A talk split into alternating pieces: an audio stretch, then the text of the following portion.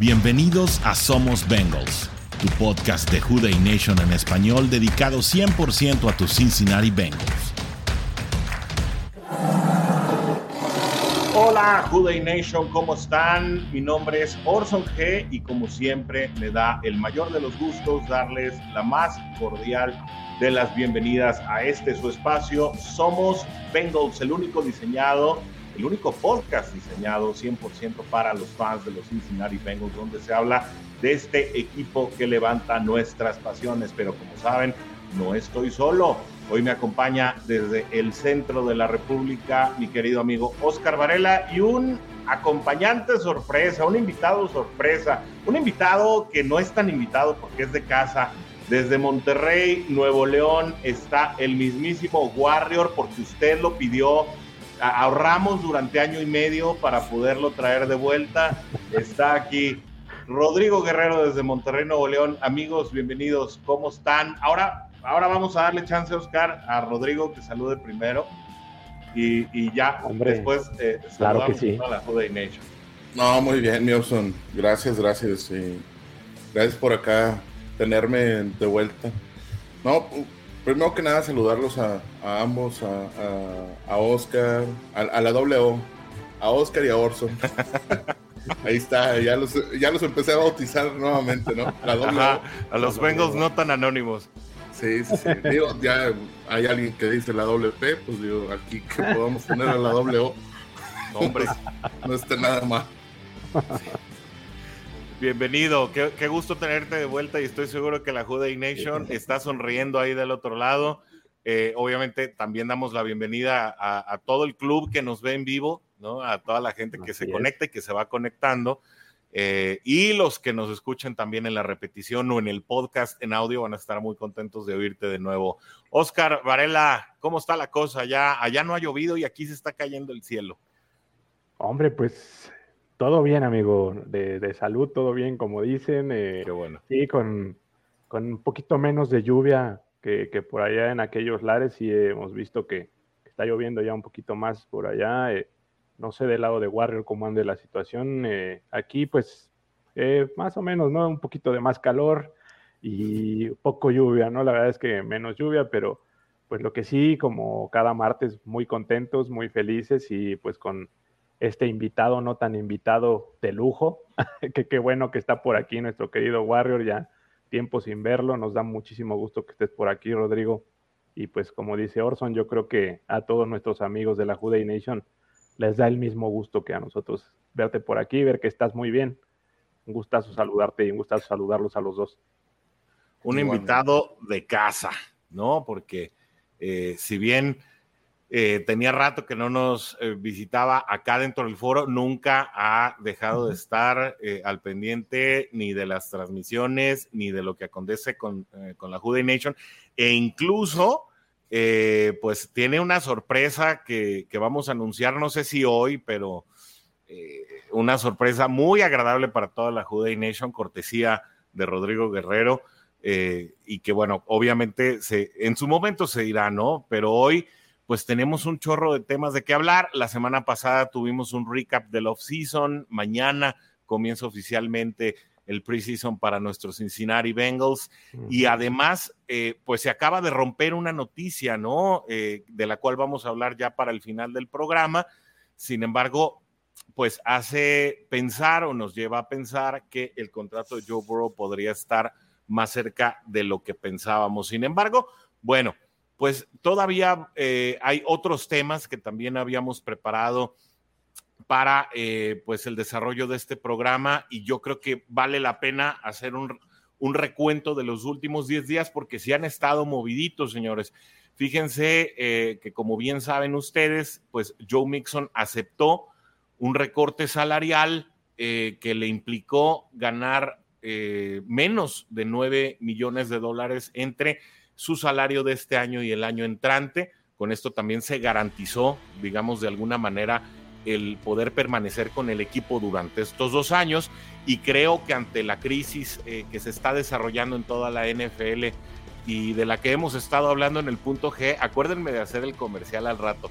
Eh, de la cual hemos estado hablando ahí en el punto G, pues parece que Joe Mixon, además de las ganas que tiene de permanecer en el equipo, yo creo que también hace un poquito de benchmarking y dice, ¿sabes qué? Si tengo un dinero seguro, más vale que lo acepte en este momento y no sufrir después. ¿Cómo vieron ustedes este tema? Dale, mi Warrior. Pues es que cuando ves las barbas de tu amigo cortar, pon las tuyas a remojar, ¿no? Saludos a Dalvin Cook. Sí, sí, sí. No, y, digo, a lo mejor no, está dentro de la misma gama, pero pues sí que Elliot no hemos tenido noticias tampoco de él. Y nomás quiere tres, ¿eh? Él ya dijo que nomás quiere tres millones. Entonces, sí. Quiere sí. si de ahí no, no hemos tenido ninguna noticia, pues quiere decir que, vaya, creo que está muy cubierto, ¿no? la labor de running back en todos los equipos, eh, al grado de que ya no lo ven tan, tan necesario, ¿no? No sé cómo explicarlo de esa manera, ¿no? No se cotiza tanto. Yo creo que Mixon, sí, ya, ya, ya no está tan cotizado. Digo, ya, al final de cuentas, pues es, es un juego que ha ido evolucionando poco a poco y y ahorita vamos en esta etapa de la, evolución. A lo mejor dentro de, dentro de unos años, pues también va a cambiar y, va a ser necesario esa posición, ¿no? Con otro tipo de, de esquemas, otro tipo de, inclusive de físico del jugador, otro tipo, va, va, va, va, a modificarse. Porque digo, ya lo hemos estado viendo con, con Divo Samuel, ¿no? O sea, al final de cuentas él puede hacer la de running back y de, y de vaya, y de receptor. Creo que por ahí viene, viene la época de cambio. No sé si todavía o ya en estos, en estos años se va a dar, pero pues de que ya no es el, el, corredor bajito o el corredor corpulento, no creo que vaya ya por ahí. es eh, tú estás anticipando que no vuelve a haber un Barry Sanders, ¿no? O un Emmett Smith en esta liga. Creo. Digo, no, no, al menos no en este momento. Porque inclusive los nuevos, eh, los nuevos running backs drafteados ni siquiera tienen esas complexiones. O sea, ya, ya no son esas mismas complexiones.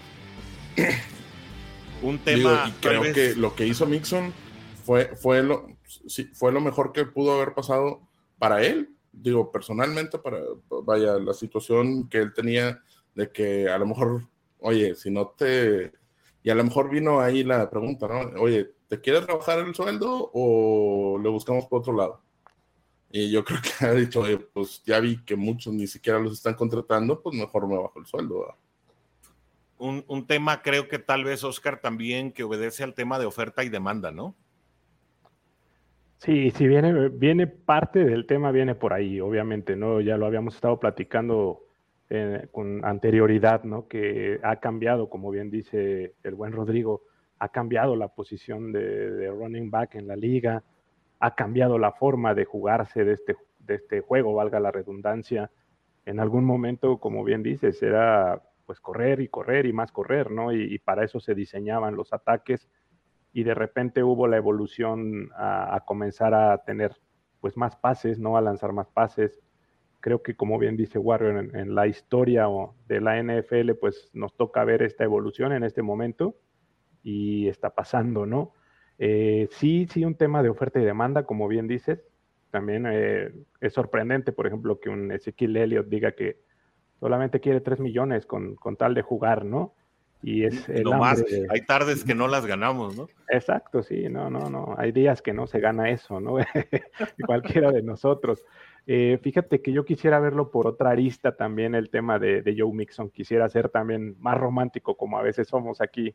y el pensar que también fue por el lado de decir es que estoy muy cerca de llegar a un campeonato, ¿no? Estoy con un grupo de jugadores y una época de, los Bengals en los que estamos muy cerca de, lograr lo que todo el mundo quiere, ¿no? en esta liga y yo pienso que, que, Mixon también en cierta parte se mueve por esta parte, no, no solo el tema del, del sueldo, o me gustaría pensar que no va nada más por ahí, ¿no? Que, finalmente es un ambiente que ya conoce, un equipo que ya conoce, una ciudad que ya conoce. Creo que eh, más allá de algunos temas que ha tenido extra cancha, me parece que la gente lo quiere en general en Cincinnati. Me parece que es un jugador pues bien eh, reconocido, ¿no? Quizá no el, el Joe Burro finalmente de este momento, pero creo que sí forma parte de, de esos jugadores que la gente quiere en la ciudad. Y pues igual y sí vino el tema también de, un, de una especie de ultimátum, ¿no? Que quizá le, le dio Duke Tobin, ¿no? Como bien dice Warrior, mira, esta es la situación, eh, necesitamos hacer este recorte y creo que él, pues espero que se haya puesto en los zapatos de, de la otra parte, ¿no? Porque ya lo, lo, veremos un poquito más adelante, pero lo dijo muy bien Mike Brown. Este es un pie que tenemos que repartir entre muchos jugadores, ¿no? Entonces yo quisiera verlo también por ahí, más allá de la oferta y la demanda. A mí me gustaría verlo también como un commitment que en su momento no tuvo Carson Palmer, por ejemplo, ¿no? Con el equipo. Gio Bernard. Gio Bernard, que no quiso reestructurar su contrato en su momento. y yo creo, compañeros, que también es, es un tema eh, que obedece a las expectativas, ¿no? Yo creo que fuera Patrick Mahomes, si existen dos mariscales de campo que hoy son serios candidatos, antes de empezar la temporada, antes de que se den las lesiones, antes de que pasen todos esos modificadores que le suceden a la temporada, si hay dos mariscales hoy por hoy que, tienen como promesa el poder alcanzar su primer eh, Super Bowl, pues el primero de ellos es tal vez Jalen Hurts y el segundo es Joe Burrow, ¿no? No necesariamente en ese orden, no los estoy poniendo en orden. Son, creo, los dos mariscales que en un momento dado tienen un proyecto eh, o una expectativa o una ventana, como le quieran decir, que, que eventualmente pues le dé esperanzas a sus compañeros de poder acariciar un Lombardi con toda la eh, representatividad que tiene el mariscal de campo en, el protagonismo para llegar a una instancia de estas. ¿no? Oye, Arson, yo te tengo así como que un, un what if. ¿Qué va, a pasar? ¿Qué va a pasar? Eh... extrañábamos, Warrior, qué bárbaro. es que tengo que hacer este tipo de preguntas. ¿Qué va a pasar? Eh, esto, el contrato de Mixon dura hasta el 2025, no, 2024. No, 2024. Se, acaba, ¿no? Se, acaba el próximo año. ¿Qué va a pasar cuando lleguemos al término del contrato de Mixon? Y eh, no sé, te voy, a, te voy a poner las dos vertientes. No se logró el campeonato y sí se logró el campeonato.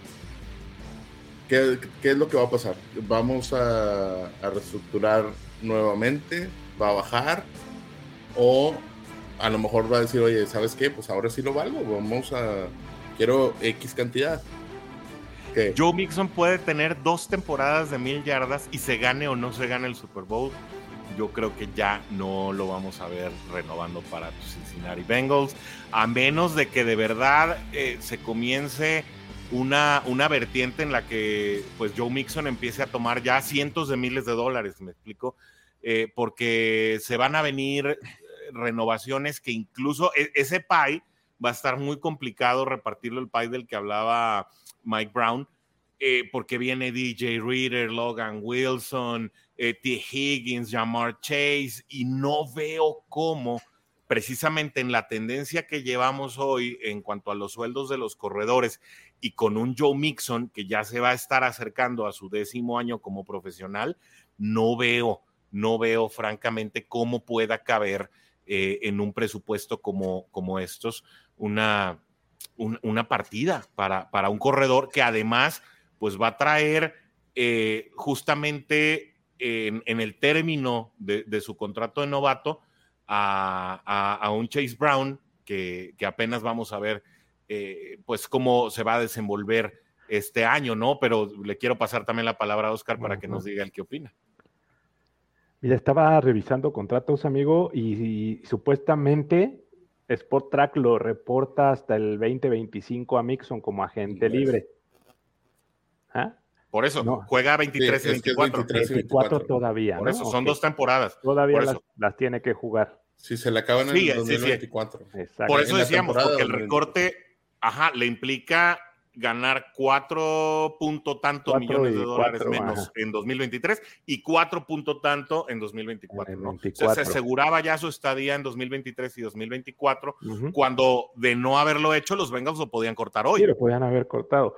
Sí, mira, fíjate que escuchando por ahí también eh, opiniones en, la red, eh, se hablaba de que quizá, eh, Duke Tobin lo mencionó, que quizá haya por ahí un diferente approach al, área de los running backs a partir de esta temporada. Mixon evidentemente es el número uno, ¿no? Ahorita en el depth chart no, no hay mayor duda de esa cuestión. Pero atrás, como bien dices, viene un Travion Williams, viene un Chase Brown, que es novato y como bien dices, apenas vamos a ver, pues, de qué se trata este muchacho, ¿no? Y qué trae. Y está por ahí el, eh, nuestro Capitán América todavía, Chris Evans, ¿no? Eh, entonces se hablaba de que de que quizá el enfoque que le den a partir de esta temporada sea un comité y ya no lleve una carga tan pesada quizá Joe Mixon. sí la llevará, ¿no? Porque es el número uno.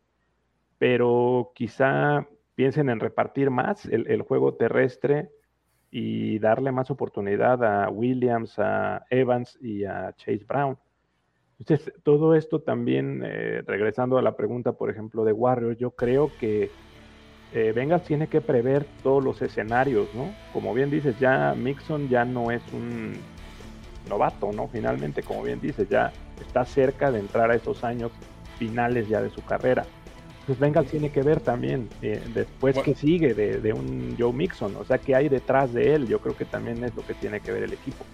Bueno, te voy a decir algo, Oscar. Yo creo que a lo mejor va a ser diferente. Yo creo que a, a Mixon sí lo van a dejar de lleno, porque al final de cuentas... Que, lleve la carga él. Sí, ¿por Porque al final de cuentas le redujeron el, el, su contrato, Le redujeron el salario. Al final de cuentas, eh, todos los contratos y todo, eh, la manera de pagarle a un jugador también va en base a lo que tú produces. Entonces, si aparte de reducirle su contrato, le reduces el tiempo de juego, pues lo estás mandando básicamente a la fregada al jugador, ¿verdad? O sea, de no darle la oportunidad de completar esas metas, esas métricas que te piden para poder eh, cobrar, pues sí, va a estar eh, complicado y por ahí puede venir un divorcio eh, mal, mal, mal hecho de Nixon y, y Cuando se puede trabajar de cierta manera bien, inclusive si Nixon quiere, pues hasta puede ser el segundo corredor o, lo que él guste y mande en, un futuro, ¿no? No, y está en la disposición. Yo creo que Nixon está en la disposición. Ambas partes creo que están en la disposición, ¿no? De, que esto siga siendo una buena relación, como bien dices. Sí, sí, sí, sí. ¿Tú bueno, Pero, finalmente también está el factor de la productividad. Es que no todo es buena onda, ¿no? Y el fútbol americano es un negocio y los, los eh, puestos en un roster están completamente peleados, ¿no? Hoy por hoy, eh, obviamente Joe Mixon tiene un lugar indiscutible en los 53 en caso de tener un contrato vigente, Debe eh, pero, pero también llega el momento en el que tus resultados en el campo de juego exigen, ¿no? O demandan eh, justificar precisamente ese spot, ¿no? Y ese es el spot. No, no digo que Joe Mixon hoy esté a ese nivel o que algún día vaya a estar a ese nivel, pero por ejemplo, si hoy hablamos de Keandre Jones, y hablamos de Deante Smith, y hablamos eh, incluso de Terrell Basham, pues ellos van a estar peleando por un, por un lugar eh, justificado, ¿no? Y, y, a lo mejor vamos a ver fluctuaciones precisamente en el, que podrían ser en el departamento de running backs, ¿eh? en el que solamente tengamos a tres running backs y no cuatro como en los últimos años, precisamente porque se necesitan más elementos en la profundidad de la línea ofensiva, porque cuando llegas al final de la temporada se te lesionan dos y ya no tienes ya lo que pasó. y estás haciendo experimentos, exactamente. Entonces, eh, proyectar a dos o tres años a Joe Mixon eh, bajo, bajo las condiciones que hoy se tienen en el equipo, creo que pues merecería otro tipo de evolución. Yo, yo vuelvo al, mismo punto, ¿no? Y con eso regreso a preguntarle, a responderle a Warrior. No veo a Joe Mixon al término de su contrato renovando, salvo un one, un, ya saben, ¿no? Estos acuerdos por un año, como el que hoy anunció Saquon Barkley, o bueno, anunciaron los gigantes, que llegaban con él, 11 eh, millones de dólares, dos son en incentivos mm. muy complicados, es decir, yo veo el futuro muy, muy complicado para los corredores. Y estás hablando de que Saquon Barkley, pues yo creo que junto con, eh, junto con Derrick Henry y con Christian McCaffrey, pues es uno de, los de los tres eh, eh, corredores más capaces de toda la liga. Elite, por así decirlo, ¿no? falta ver qué van a hacer los novatos de este año. Digo, ya sabemos eh, que sobre todo dos vienen con muchas expectativas de ser eh, la gran cosa, pero todavía no se han mostrado, ¿no? Los Bengals tienen en su haber también un corredor que en su momento parecía que la iba a romper en la liga y no hizo absolutamente nada sorprendente. Entonces, yo la verdad creo que, que Mixon además de estos dos años, podría llegar a un arreglo de uno y tal vez ahí diría adiós porque no hay condiciones ni siquiera para que yo siga jugando, es decir, para arreglarse con otro equipo. Así es como yo lo veo, ¿no? Sí, sí, sí, digo, y al final de cuentas, pues después va, a llegar a un equipo donde pues no tengan a nadie, básicamente.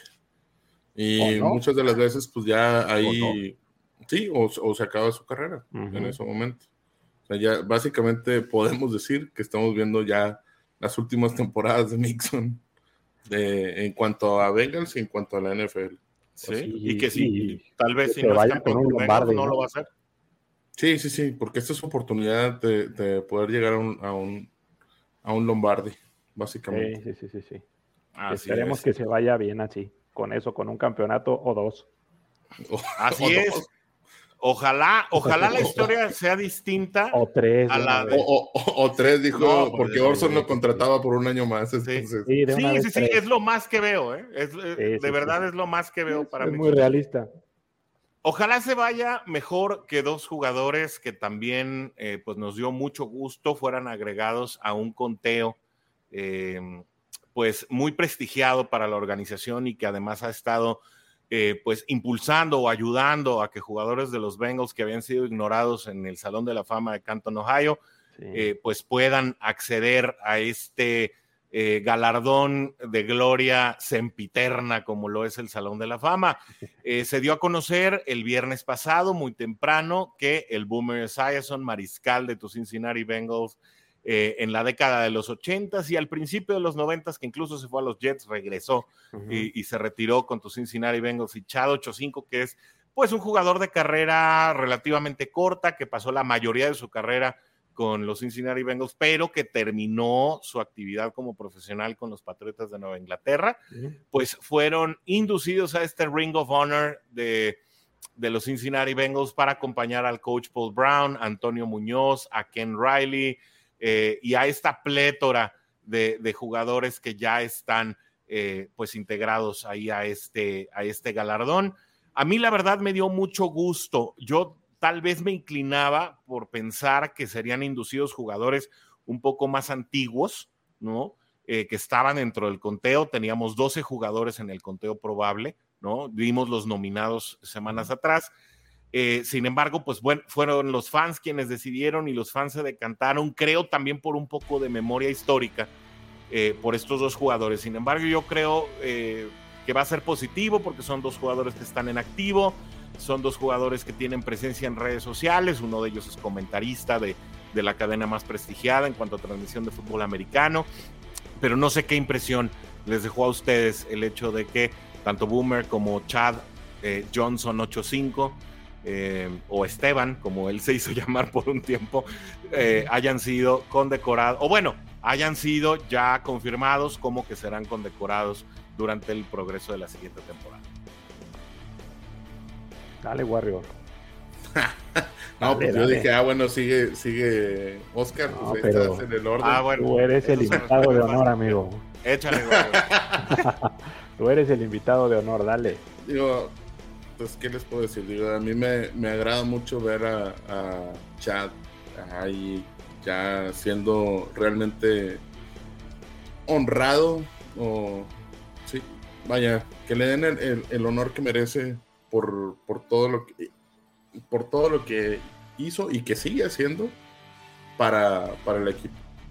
al final de cuentas, yo no es más, no veo a otro jugador o similar inclusive en otros equipos, que siga trayendo la camisa bien puesta y, que, que se presente de esa manera este, todo lo que hace él fuera de cancha, en el estadio, o sea, todo, todo, todo, todo eso, pues sí se ve una persona muy diferente, ¿no? O sea, que, él sigue enamorado del equipo.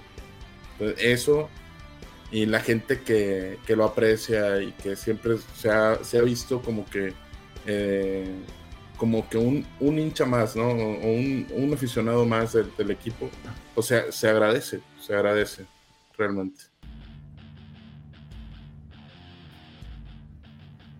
Échale, Oscar.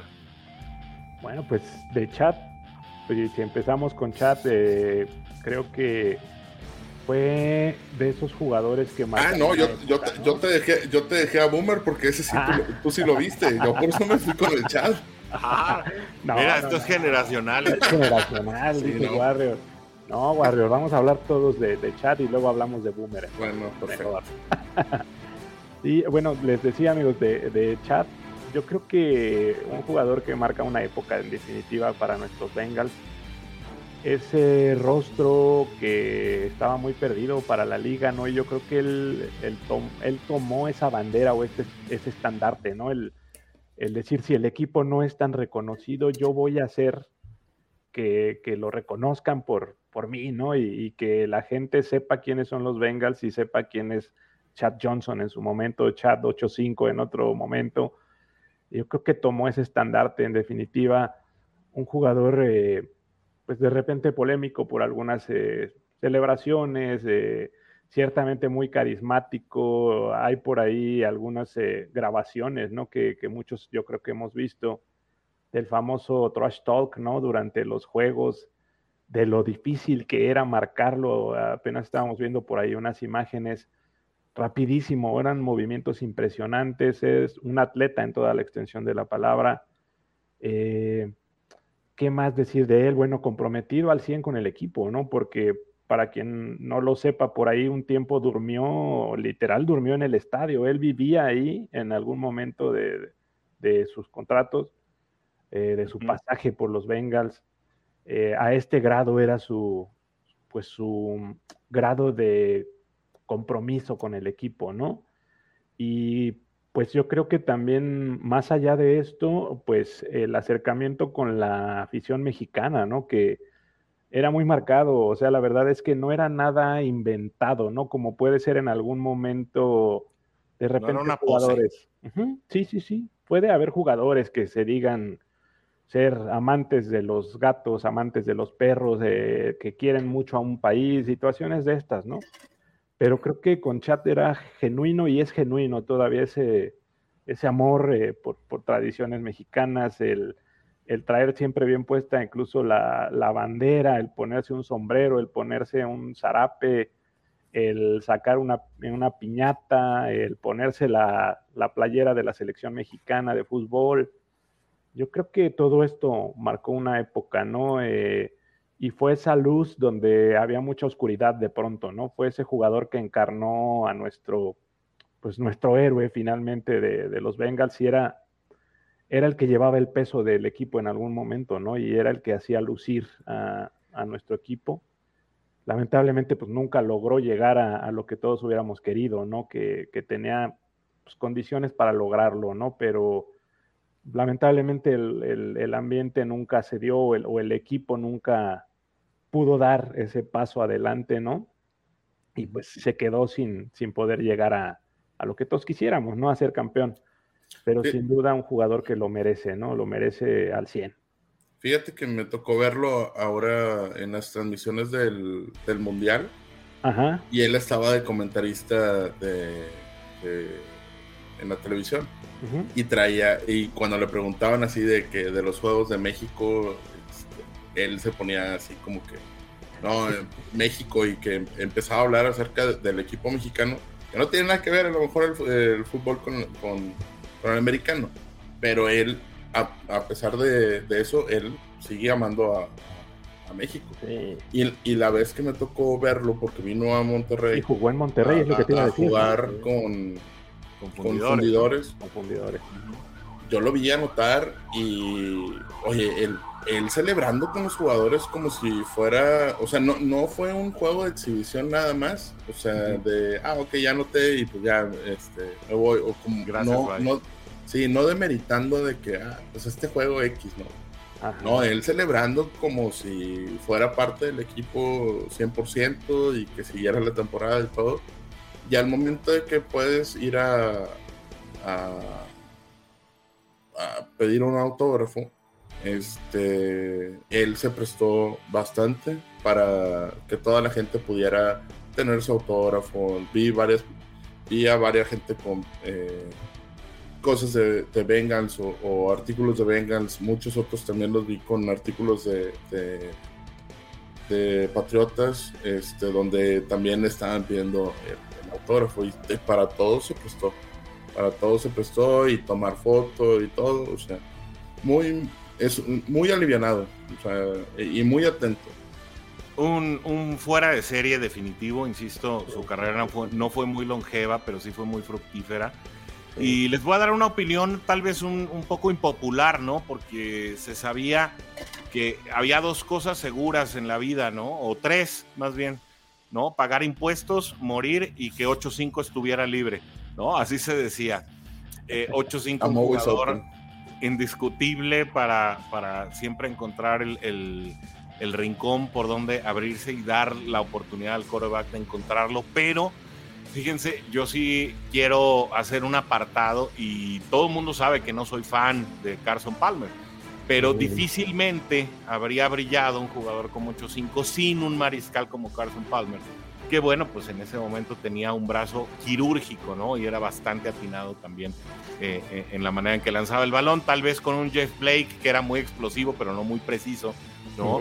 Eh, o con un John Kitna, ¿no? Que pues no, o David Klingler, ¿no? Ya olvídense, pues tal vez no hubiera brillado de la manera en que, en que brilló 8-5, pero pues un orgullo de, de, tenerlo en las filas. Ah, era una gran pareja esa de Palmer y de Chat. Yo creo que merece también un lugar en, la historia de los Bengals. Sí, sí, digo, yo nunca se lo voy a dar a Palmer, ¿no? O sea, tan, tan no se lo damos que no lo pusimos en la comparativa corebacks, ¿no? Preferimos poner a Jeff Blake que, poner a, Palmer ahí en la comparativa, por la manera en que se va. pero, pero definitivamente sí esa dupla con 8-5 en el momento en que, en que llegaron a estar juntos, pues fue la que lo hizo brillar, ¿no? Es decir, era, tenía un buen brazo en ese momento, no hay que pero, pero, pero una cosa es en la manera en que se va y otra cosa son las estadísticas que generó. Sí, por supuesto, por eso no podemos negar la verdad, ¿no? No lo vamos a poner como un histórico, como un querido, como no, no lo vamos a poner, pero en su momento pues lo logró con 8-5. Oigan, habrá gente que sí lo quiera, ¿no, amigo? No sé, o sea pues te reto, ¿no? Este, sí, pudiera ser. Te reto, hay que nos digan en los comentarios que vamos a leer después de hablar del boomer, porque tenemos ya un montón de comentarios atorados. Te voy a decir algo, para mí, yo soy un poquito indiferente en esa situación. A Palmer. Mm, sí, o sea, no, ¿eh? Sí, digo, a final de cuentas, sí, se va de esa de, la, de la manera, de una de las peores maneras, pero mm. pues, a final de cuentas, pues estamos, estamos hablando de que un jugador y que un equipo van a buscar lo propio para lograr las metas y las métricas, pues digo, de igual manera de, ambos lados, ¿no? O sea, también el jugador lo va a hacer. Híjole, pero, pero creo que una cosa son tus metas personales y decir, pero otra cosa ya es lo que hablas, lo extracancha. Creo que, como dicen allá en, en, en Peralvillo, pues se le calentó el hocico a Carson Palmer y sí, sí habló con algo de resentimiento, no solamente de, de, la organización, sino de su dueño y de sus aficionados. Y yo creo que ese es el punto de quiebre, ¿no? Cuando, cuando habla de los aficionados, pues yo creo que es difícil guardarle una línea de respeto. Pero bueno, cada quien, cada quien. Aquí está, aquí estamos, la diversidad de los fans de los Bengals. Boomer Esiason, eh, otro fuera de serie, uno de los pocos mariscales, yo creo que uno de los tres mejores mariscales zurdos que ha habido en toda la historia de la NFL, MVP de 1986. Em, eh, jugó el, Super Bowl de 1988 a punto de ganárselo a Joe Montana, estaba listo para grabar la icónica frase me voy a Disneyland y de repente en un minuto el crew tiene que cruzar el campo de juego para irse con Joe Montana, ¿no? Eh, pero finalmente, a diferencia a lo mejor de Carson, de Carson Palmer, de quien acabábamos de hablar, pues un, ex mariscal que a pesar de haberse ido a los Jets en una temporada, eh, bajo una situación también complicada y con temas contractuales, eh, pues siempre ha defendido al equipo, siempre ha estado, digamos que, al, a la altura del fandom de los Cincinnati Bengals y hasta la fecha normalmente cuando todos los especialistas apuestan a que el oponente de los Bengals va a ganar, pues es precisamente Boomer Esiason quien eh, pone en su apuesta al equipo de las rayas anaranjadas y negras. Ahí sí, a ver, ahora sí empiezo contigo, Oscar. Tú viste jugar a este zurdo Boomer Esiason, eh, lo viste lanzarle pases a Collinsworth, a McGee, al otro McGee, eh, vaya, entregarle balones a, a, Ike Woods, a James Brooks, comandar la ofensiva sin reunión, que le dejaran, que le prohibieran pues el, comandar una ofensiva sin reunión, pues creo, creo que un histórico, ¿no? Del equipo, eh, por lo menos en lo que va hasta ahora de la franquicia. Sí, ni, duda cabe, amigo, que es uno de los más grandes, ¿no? Que, ha vestido la, camiseta de nuestros Bengals. Y que si lo vi jugar, pues realmente sí, amigo, es, es de mis recuerdos de, de parte de mi infancia, ¿no? Que fue cuando yo ya era obviamente fan de los bengalíes, pero fue ver a ese equipo tomar notoriedad cuando nadie daba un peso por los Bengals, ¿no? Cuando, cuando yo me imaginaba siendo el único niño que le iba en, todo México y en no sé en cuántos países. Todos fuimos ese niño. Es que todos fuimos ese niño, como bien dices. Entonces era, era maravilloso en esa época, pues ver la televisión que no pasaban los juegos, ¿eh? tampoco de los Bengals en ese entonces aquí en México, eran pocos los juegos que se pasaban, pero yo me emocionaba porque cada que ponían alguna repetición o los highlights, muchos eran de nuestros Bengals, porque si recuerdas en esa época era una máquina de anotar el era, era súper emocionante de repente esperar el que viniera el reporte y ver que volvían a anotar los Bengals y ver esas repeticiones yo creo que me hacían el día en esa época, me hacían el día, me hacían el fin de semana, me hacían la semana entera, ¿no? Eh, sí, un jugador eh, excepcional, un brazo zurdo bastante también fuerte, muy, muy potente, con bastante precisión, rodeado de una línea ofensiva bastante buena, de jugadores que, como, como, lo que estamos viendo, ¿no? En esta época se conjuntó eh, un, equipo lleno de, jugadores, quizá no superestrellas, pero sí con esa hambre de triunfo, con esas ganas. Un entrenador fuera de serie también en su momento con Sam White, como ya lo platicamos. Todo se conjuntó y fue una época dorada. Eh, todavía duele recordar ese, ese Super Bowl, ¿no? Y recordar esos eh, infames treinta y tantos segundos y que nos sacan el partido. Todavía duele bastante y hay un reportaje donde incluso Boomer comienza diciendo eso, que, él había soñado prácticamente, o cómo le gustaría terminar un partido, y, él decía algo prácticamente igual a lo que pasó, tal cual, tal cual lo soñó, pero nada más que lo soñó al revés finalmente, como dices, él, él se vio en Disney y él se vio ganando el juego faltando menos de un minuto. Eh, pasó todo esto y, la verdad es que te marca, ¿no? Esas situaciones te marcan y la verdad es que para mí es un, recuerdo imborrable, ¿no? El que tiene este señor. que no sé si, por ejemplo, no sé si sepas por qué le dicen el boomer. A ver, platícanos. Hoy no hay Jugar Day, pero Oscar siempre tiene. Te damos una probadita. Órale. pues fíjate que yo recuerdo que su papá fue el que le puso ese apodo y lo que pasa es que decía que pateaba mucho cuando estaba en el vientre de su mamá. Oh, Entonces decía, este niño va a ser pateador, le decía a su mamá tal cual. Entonces por eso le pusieron el boomer. Eso quiere, toma parte esa. Por los booms. pues al final fueron booms con los brazos también. Con o el brazo. unos bombazos. Eh, sí. no era con la pierna, pero sí le pegaba. lanzaba muy Poco le faltaba, ¿no? Poco le faltaba Norman Julius Esiason. Norman Julius Esiason, así es. Y pues sí, amigo, una, una gran camada incluso de, de corebacks de aquella época. Creo que Además, eh, nos tocó ver una época pero, brilló, ¿no? Yo creo que eso es muy destacable, o sea, brilló en una camada donde se contaban, obviamente, los Joe Montanas y los John Elway, pero también estaban los Jim Kellys y estaban... Dan Marino. Eh, estaba Dan Marino, estaba Warren Moon. Warren Moon, un eh, Bernie Kosar. Bernie Kosar, Jim McMahon. O sea, Jim McMahon era de, ya de la pipetilla ¿no? Pero fue campeón. sí, fue campeón en el 96, ¿no? aquellos. Y oye, y, del Boomer una también una coincidencia con Palmer. Si recuerdas, también se fue a jugar un año con los Cardenales. También jugó un año ah, con los Cardenales. Es cierto. Eh, se va a Jets a Cardenales y regresa, ¿verdad? Y regresa a cerrar su carrera, que por ahí subimos el, último pase de anotación, ¿no? Con, con aquel pase a Darnay Scott. Es verdad, es verdad. Entonces sí, el Warrior. Grande el boomer, grande, grande. ¿Qué, más puedo decir? Gracias, boomer. ya se lo Dale, Warrior, dale. ¿Tú qué nos cuentas de él, amigo? Yo sé que tú no lo viste jugar, pero... No, te tocó verlo, ¿verdad, Warrior? A mí no, no, pues yo nazco, yo nazco en el 88. O sea, entonces, eh, pues me iba a hacer ah, tú, un poco Tú nos trajiste la mala suerte, Warrior, entonces. Te hubieras esperado un añito.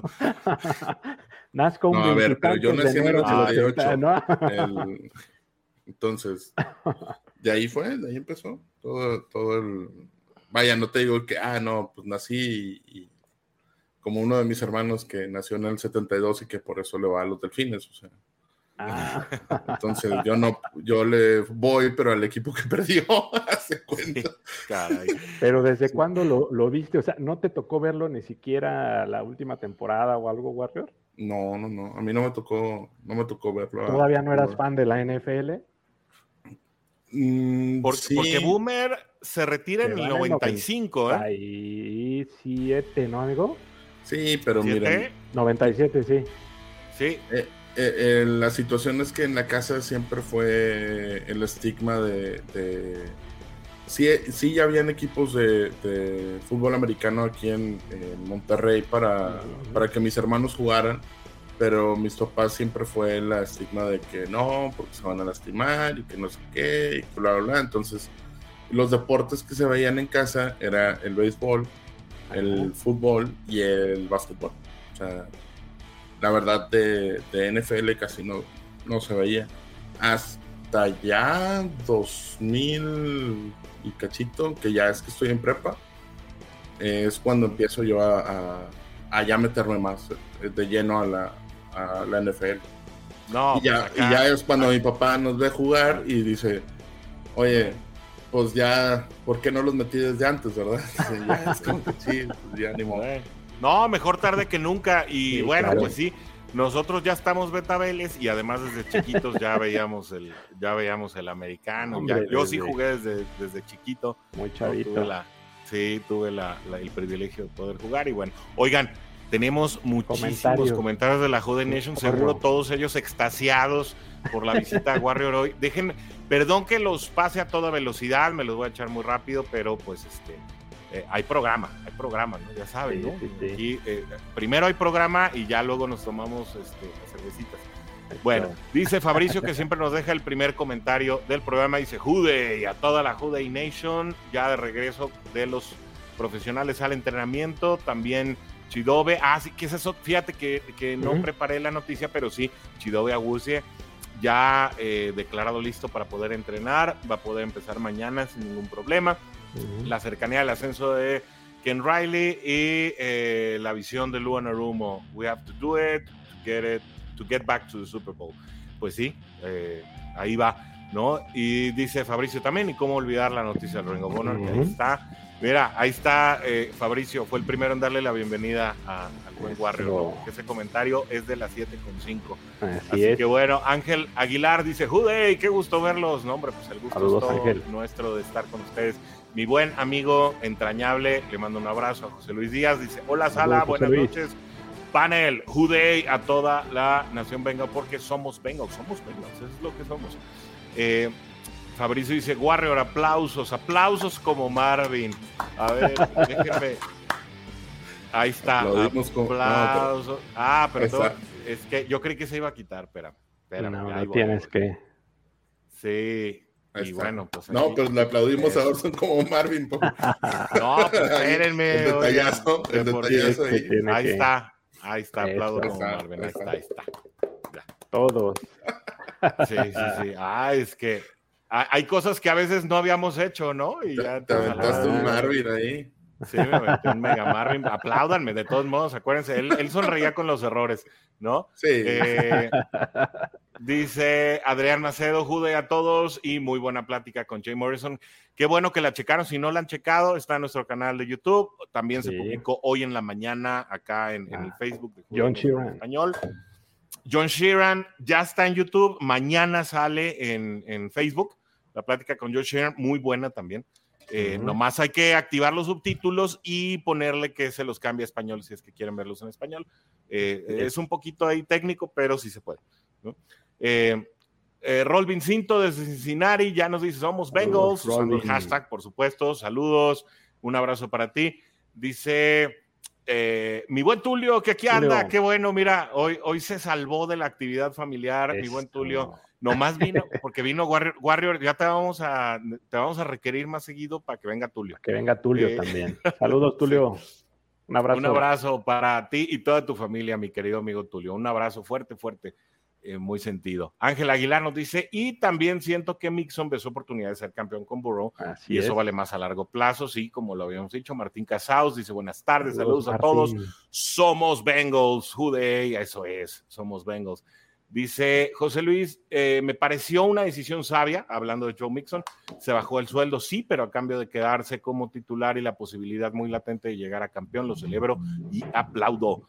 Eh, estamos contigo, creo, creo que los tres estamos en la misma sintonía. Iván Esquivel dice, llamero, ya falta menos para la pretemporada, pues de hecho ya mañana oficialmente Saludos, ¿no? Y es de lo que vamos a hablar. Saludos, mi buen Iván Esquivel. Ulrich Sevilla desde acá, desde Guadalajara. Un abrazo también. Buen parte de acá de los Bengals Guadalajara.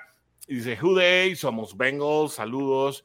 Aquí ya presente en este día lluvioso. Les digo que está lluvioso acá en Guadalajara y sabroso, sí cierto, para escucharlos y seguir aprendiendo desde nuestra perla tapatía, ya falta menos. Ese es el consenso general. José Luis Díaz dice, exacto, salgamos campeones o no, de aquí el año que entra ya estará muy difícil que Mixon se ponga exigente en cuanto a salario. Adrián Macedo dice, el mismo Mixon sabe, mira, cómo desprendió el tema de Mixon, ¿eh? Sabe que estos son sus últimos años de carrera y en Cincinnati, por ello prefiere retirarse con el equipo. Adrián parece que anda en la misma sintonía que yo. Que Warrior ya no nos dijo cuál era su predicción, al final que nos diga. Eh, tarde, pero aquí andamos. Saludos.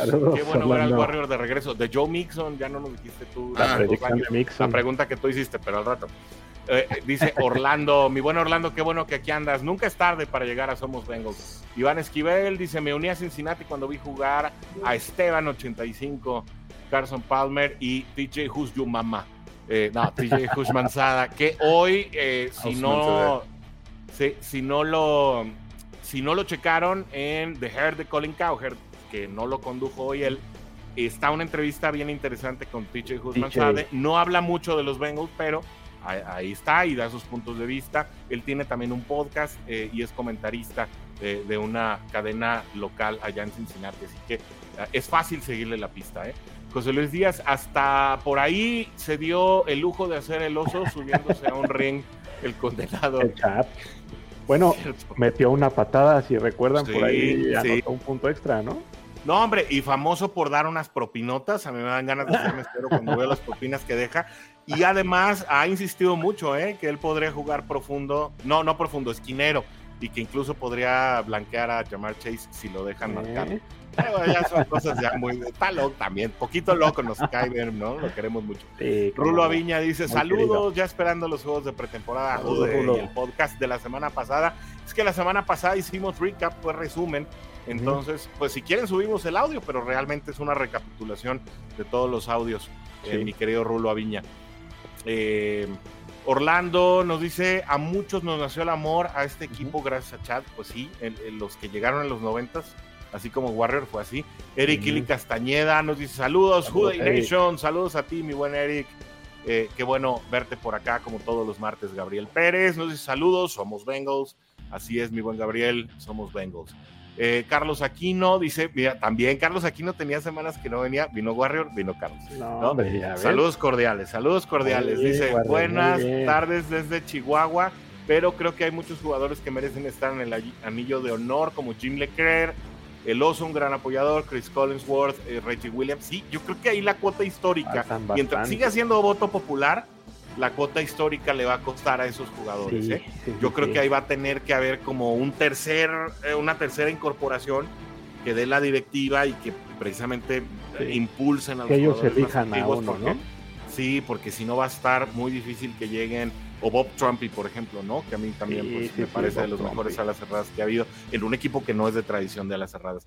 Déjenme, sigo acelerando con los comentarios, porque si no nos vamos aquí a las 10. Eh, León Gustavo Hudson dice, yo tenía mucha ilusión con Palmer, me pareció un gran jugador, aunque su salida, aunque salió mal de Cincinnati y no ganó nada. Ay, yo, mira, yo nomás tengo ahí, le voy a poner un asterisco a tu comentario y ese asterisco se llama Kimo von Noelhofen. ¿No? Si, si de verdad, eh, yo creo que esa temporada en particular, que fue 2006, 2004, 2005, 2005, ¿no? Eh, esa jugada muy sucia, yo siempre lo voy a decir, lo voy a defender de Kimo von Alhofen, era con toda la intención de, perjudicar a Carson Palmer. Y, si esa jugada y lo que era un Bengal, ¿no? O sea, Kimo fue de origen Bengal. Ah, ya ni quiero saber. La verdad es, que, la verdad, despreciable. es más, ya voy a pagar.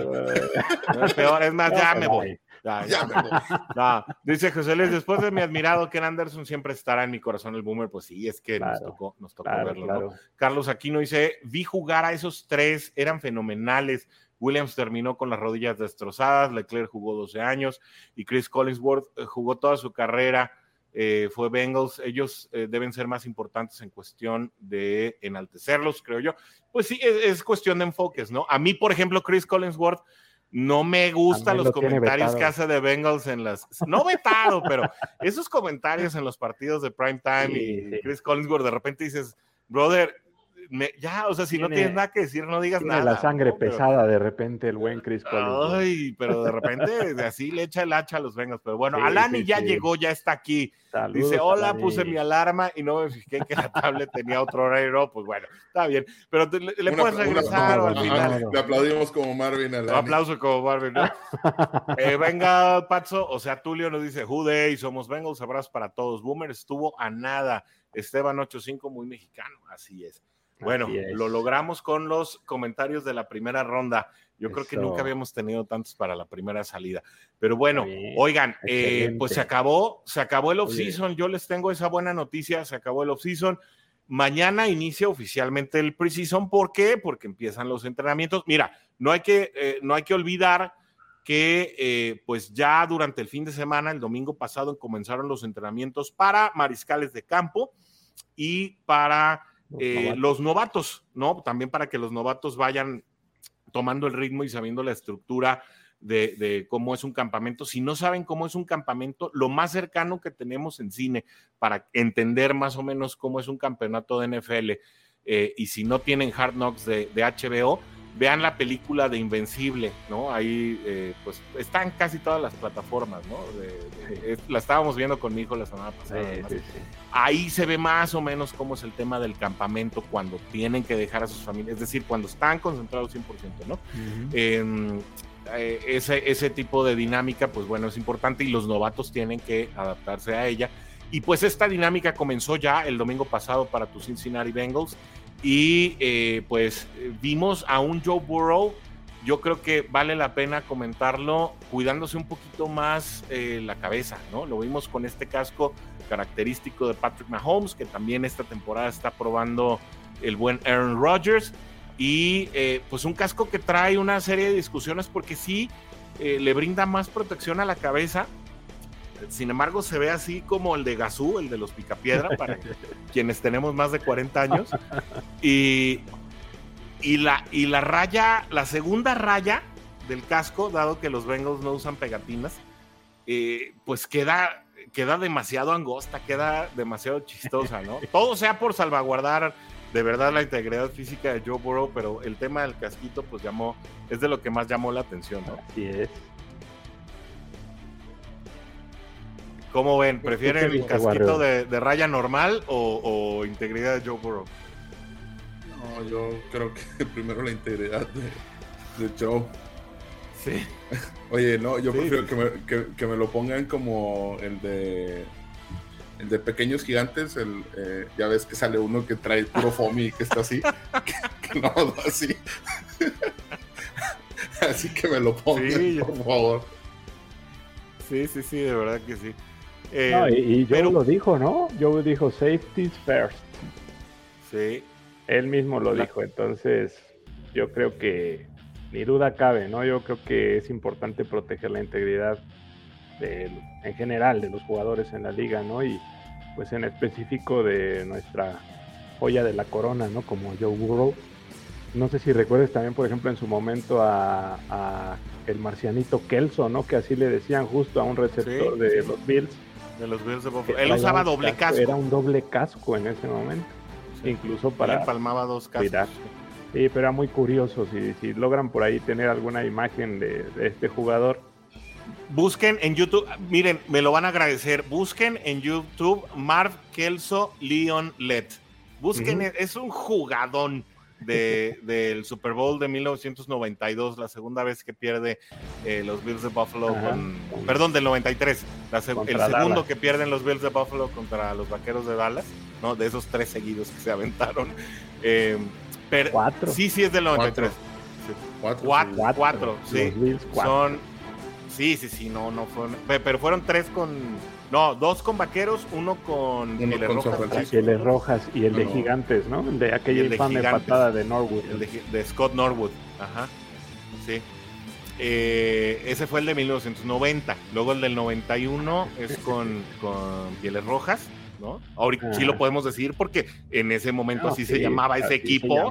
¿no? no, no, y aparte le van a cambiar el nombre nuevamente. Otra vez dicen que ya se lo van a cambiar, ¿no? Sí, sí, sí. Dijo el Magic cierto, de hecho ya, bueno, es que también ya el reinado de Dan Snyder tenía que terminar, ¿no? Era como, era de verdad como ver a cómodo de César ahí en la película de Gladiador. O sea, eso tenía que acabar tarde o temprano porque Dan Snyder ya tenía ese equipo de verdad en malas condiciones morales, en un estadio infame para la NFL, muchísimas eh, acusaciones. Bueno, eso lo hablamos en el punto G, perdón. Eh, luego les digo de qué se trata el punto G. Eh, pero eh, bueno, finalmente nos regresamos a nuestro tema y los Cincinnati Bengals arrancan ya la actividad de pretemporada y mañana estaremos viendo eh, a todas las escuadras ya comenzar a participar en entrenamientos.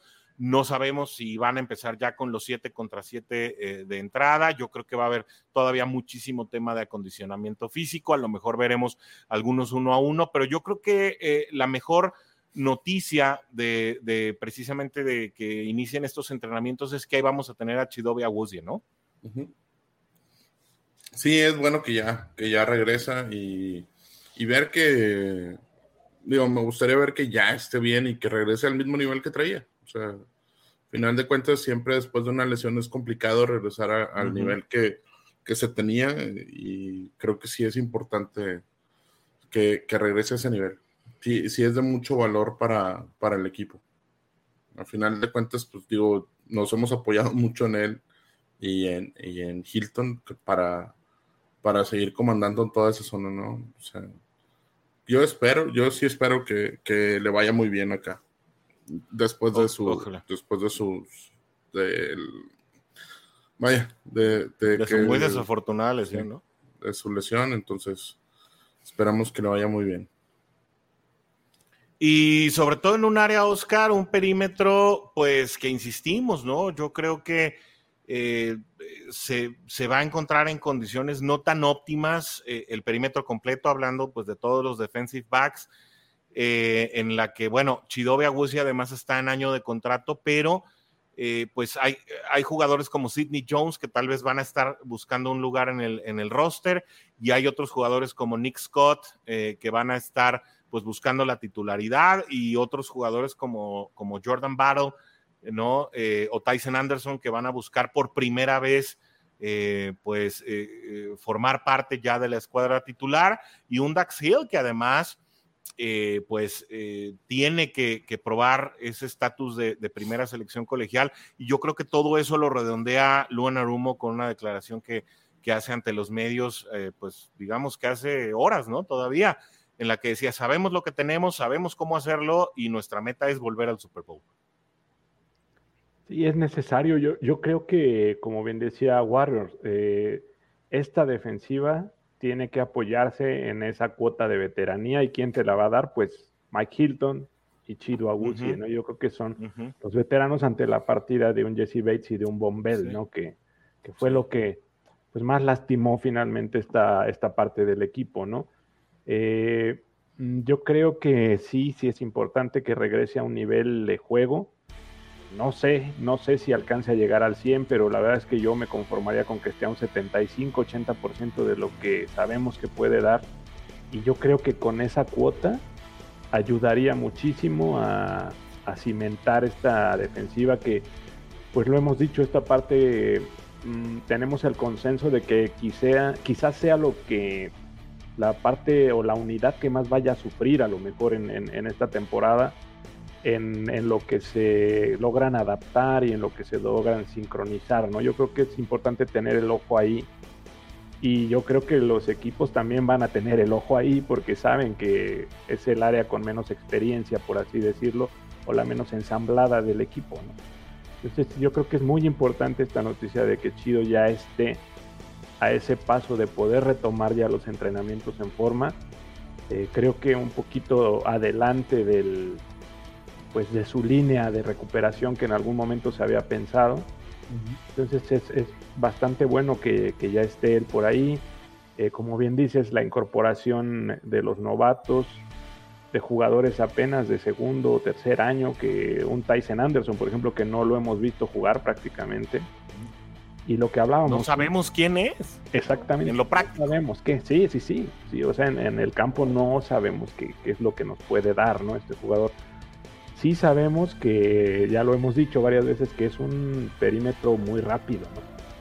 Jugadores que cinco de ellos eh, corrieron abajo del 430, 450, el, el, lo que es el, la, el 40 yard dash, que te habla de una defensiva muy rápida. Entonces, yo creo que en esa parte debe de, uh -huh. de ayudar también ¿no? el, el hecho de estos jugadores un DJ Turner que llega con buenas credenciales, un Jordan Battle que también llega con esas buenas credenciales. Uh -huh, uh -huh. Y como bien dices, ya está un Camp Taylor Britt, ya está un Dax Hill que por ahí ya tienen más experiencia. Y los que ya dijimos, ¿no? Chido y Hilton que sin duda pues van a ser de ayuda. Y qué bien, qué bien que ya empiece también la, la pretemporada. Yo creo que ya todos estábamos ávidos de esta parte, ¿no? De ya, ya, ya, ya, sí. ya por fin pasó la parte más dura, ¿no? Creo que esta, este, esta temporada de la NFL, ¿no? Que todavía no arranca. Así es. Mañana en Juday Nation en español, ya reportes eh, de, de, de, campo de entrenamiento, los vamos a tener muy bien informados, como lo hemos tenido durante los últimos tres años, desde el comienzo de, de Bengals en tres y fuera, después el paso por cuarta y gol y la evolución a Juday Nation en español.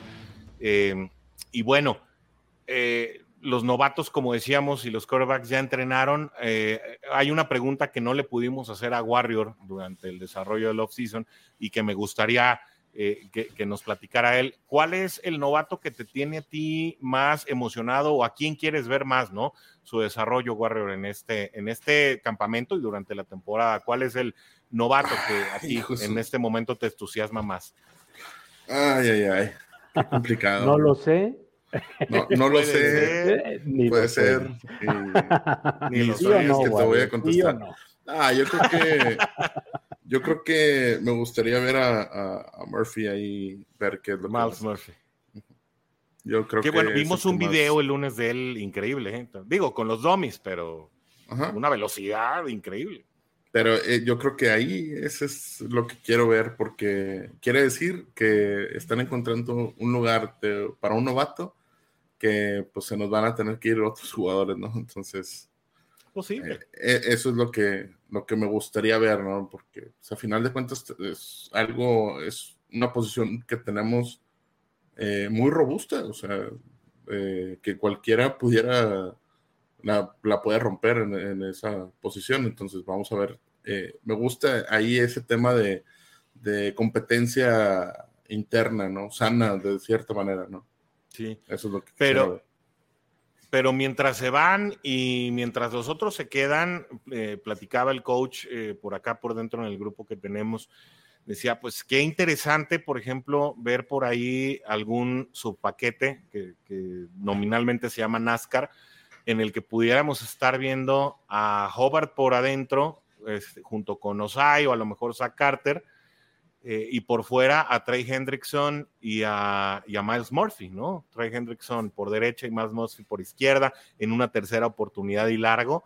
Eh, podría ser el acabose de, de, un, de, una línea ofensiva a lo mejor no tan efectiva, de una línea ofensiva porosa, como la que tal vez eh, pudiera quedarle a los Titanes de Tennessee tras las salidas que tuvieron en el último season, eh, o una línea como la de Arizona, que no está sumamente fortalecida, con un Kyler Murray que todavía no sabemos en qué semana va a estar listo. O sea, e, e, ese tipo de temas, Oscar, eh, pueden ser bien interesantes las variantes que se puedan dar en este año, dadas las llegadas de los novatos que no sean de perímetro, ¿no?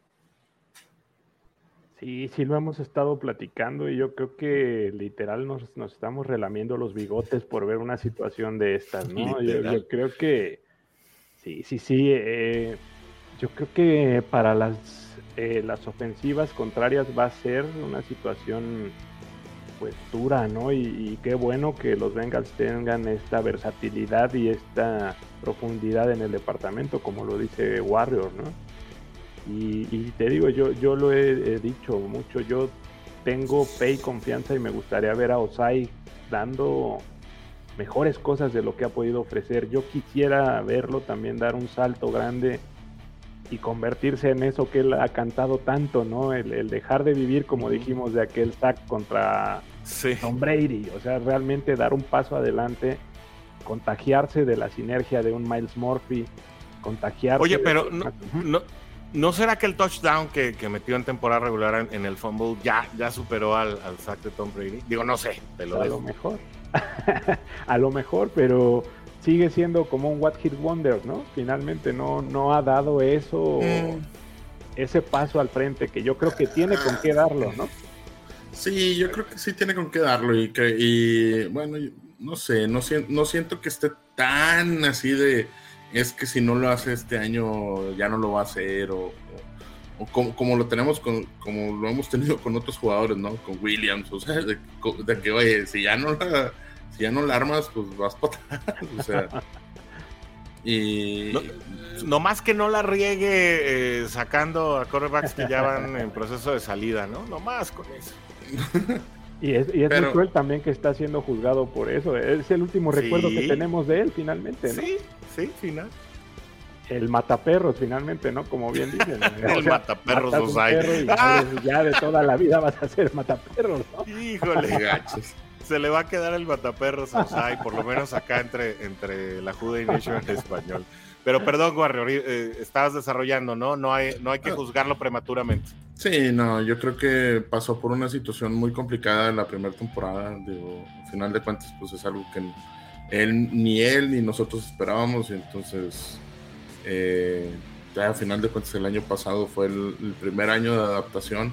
Yo creo que este año podemos ver bastante de él. Creo que sí, sí cambia, sí, sí lo, lo yo esperaría que, que dé más, de, sí, sí espero que dé más de lo, de lo, del año pasado, sin embargo, si no lo da, pues a final de cuentas está en su segundo año de adaptación con él dentro de la NFL, o sea, sí, sí, sí es diferente a como le tocó a los demás jugadores.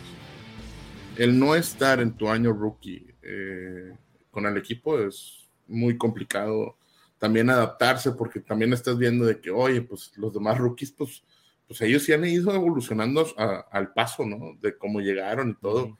Y él no, y digo, también ahí aplica eh, lo mental, ¿no? Para, para él. Y más porque, pues, las posiciones y la profundidad dentro de, ese departamento, pues, está bien peleado. Sí. Sí, fíjate que yo reflexionaba precisamente en el valor posicional eh, de, defensive end, ¿no? Eh, sabiendo que pues en su momento Trey Hendrickson fue pues una llegada sumamente positiva para la línea defensiva de los Cincinnati Bengals. Después viene la llegada vía draft de Joseph Osai en segunda ronda, o sea, no debemos olvidar pues la calidad o el nivel de ronda en la que llega Osai, precisamente por ello también las expectativas que se generan en ese sentido. Y yo creo que el hecho de que Miles Murphy llegue eh, pues digamos que le caiga del cielo a Cincinnati, que no creo que estaba en los planes originales el que pudiera llegar a un defensive en, ronda 1 y que pues en este momento se encuentran con un departamento repleto en donde dos de los talentos eh, posicionales son prácticamente novatos o son jugadores muy jóvenes, eh, pues ante ya mm, la cantada veteranía de Hubbard, que de él te puedo decir que sí anticipo que es muy posible que tenga toda una trayectoria con, con los Bengals. Yo creo que es uno de esos jugadores que está pintado para estar, no lo estoy garantizando ni lo firmaría en ningún lado, pero está pintado para, para ser de esos jugadores que pasan toda su carrera en el equipo de Cincinnati, em, pero que pudiera estar migrando a una, a una posición un poco más versátil, tal vez por sus condiciones físicas, su fortaleza, eh, por la manera en que Anarumo lo ha estado utilizando, sobre todo en las últimas temporadas. Em, pues el hecho de que se tenga a este talento joven, pues creo que no fue una situación que Cincinnati planeó al 100% sino que se le da en este draft y que, bueno, obviamente, eh, Luana Rumo creo que con ese estatus de científico loco sabrá aprovechar al máximo todo el talento posicional que tenga eh, disponible, sobre todo sabiendo pues que la apuesta económica presupuestal está en la ofensiva, eso creo que nos ha quedado muy claro a todos y que precisamente el desarrollo de jugadores pues eh, quedará mucho más del lado defensivo, como también lo estamos viendo ahora, ¿no? Realmente ya como contrataciones consolidadas solamente eh, tenemos a la vista pues el caso de DJ Reader, el caso de Trey Hendrickson, y la verdad es que todo lo demás es talento. Bueno, Mike Hilton, que también llega por, el, por, el, por la vía de la agencia libre, lo de Nick Scott, bueno, chido, ajá, chido, Nick Scott pero prácticamente el core ya se está convirtiendo en, en, jugadores que son desarrollados como talento en casa, ¿no? Digo, no hay que olvidar que hace, que, ¿cuánto fue? Tres años, ¿no? Tres años que, que se, vaya, todo lo que fue a la agencia libre fue defensivo. O sea, al final de cuentas, fue una temporada donde pues, se trajeron a todos. Sí, sí, sí.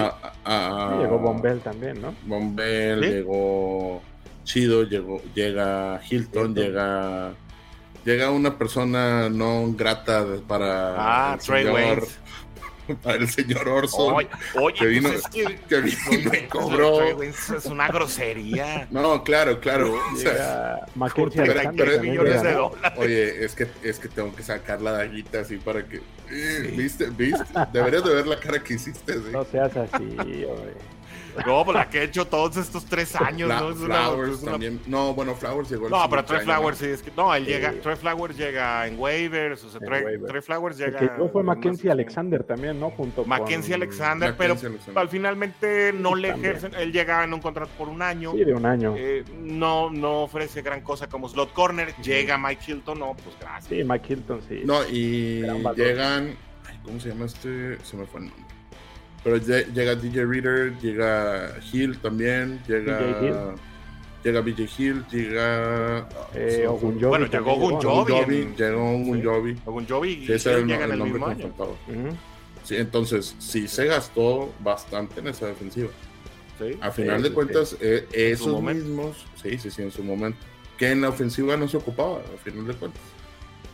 Porque era Higgins, Higgins, Burrow, y ya.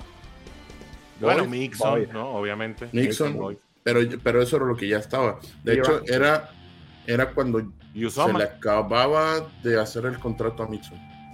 Si no me equivoco. Ajá. Cuando tenía un año. Firma su extensión, tenía un año, pero firma su extensión. Exacto. Una extensión larga, además. Sí. sí. Una extensión de seis años en aquel momento, si no me equivoco. Ajá. también, también una extensión muy inusual, ¿no? Esas extensiones de seis años casi no se dan. Y, normalmente, fíjate, normalmente van en detrimento del jugador por, por la representatividad o, la, eh, el porcentaje que representan en salary cap y cómo van desarrollándose los contratos eh, en tendencia.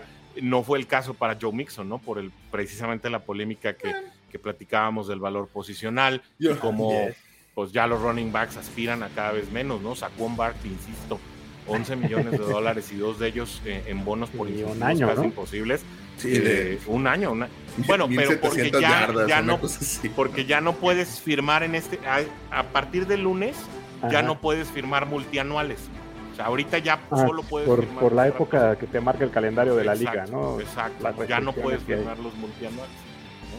Bueno, te voy a decir que la persona más agradecida con Mary Lewis se llama Joe Mixon, porque llega en esa temporada cuando, eh, vaya, ese contrato se hace en esa temporada. Sí, Igual que el, de, que el, de, Don Lab y el de Gino Atkins, ¿no? Que sí.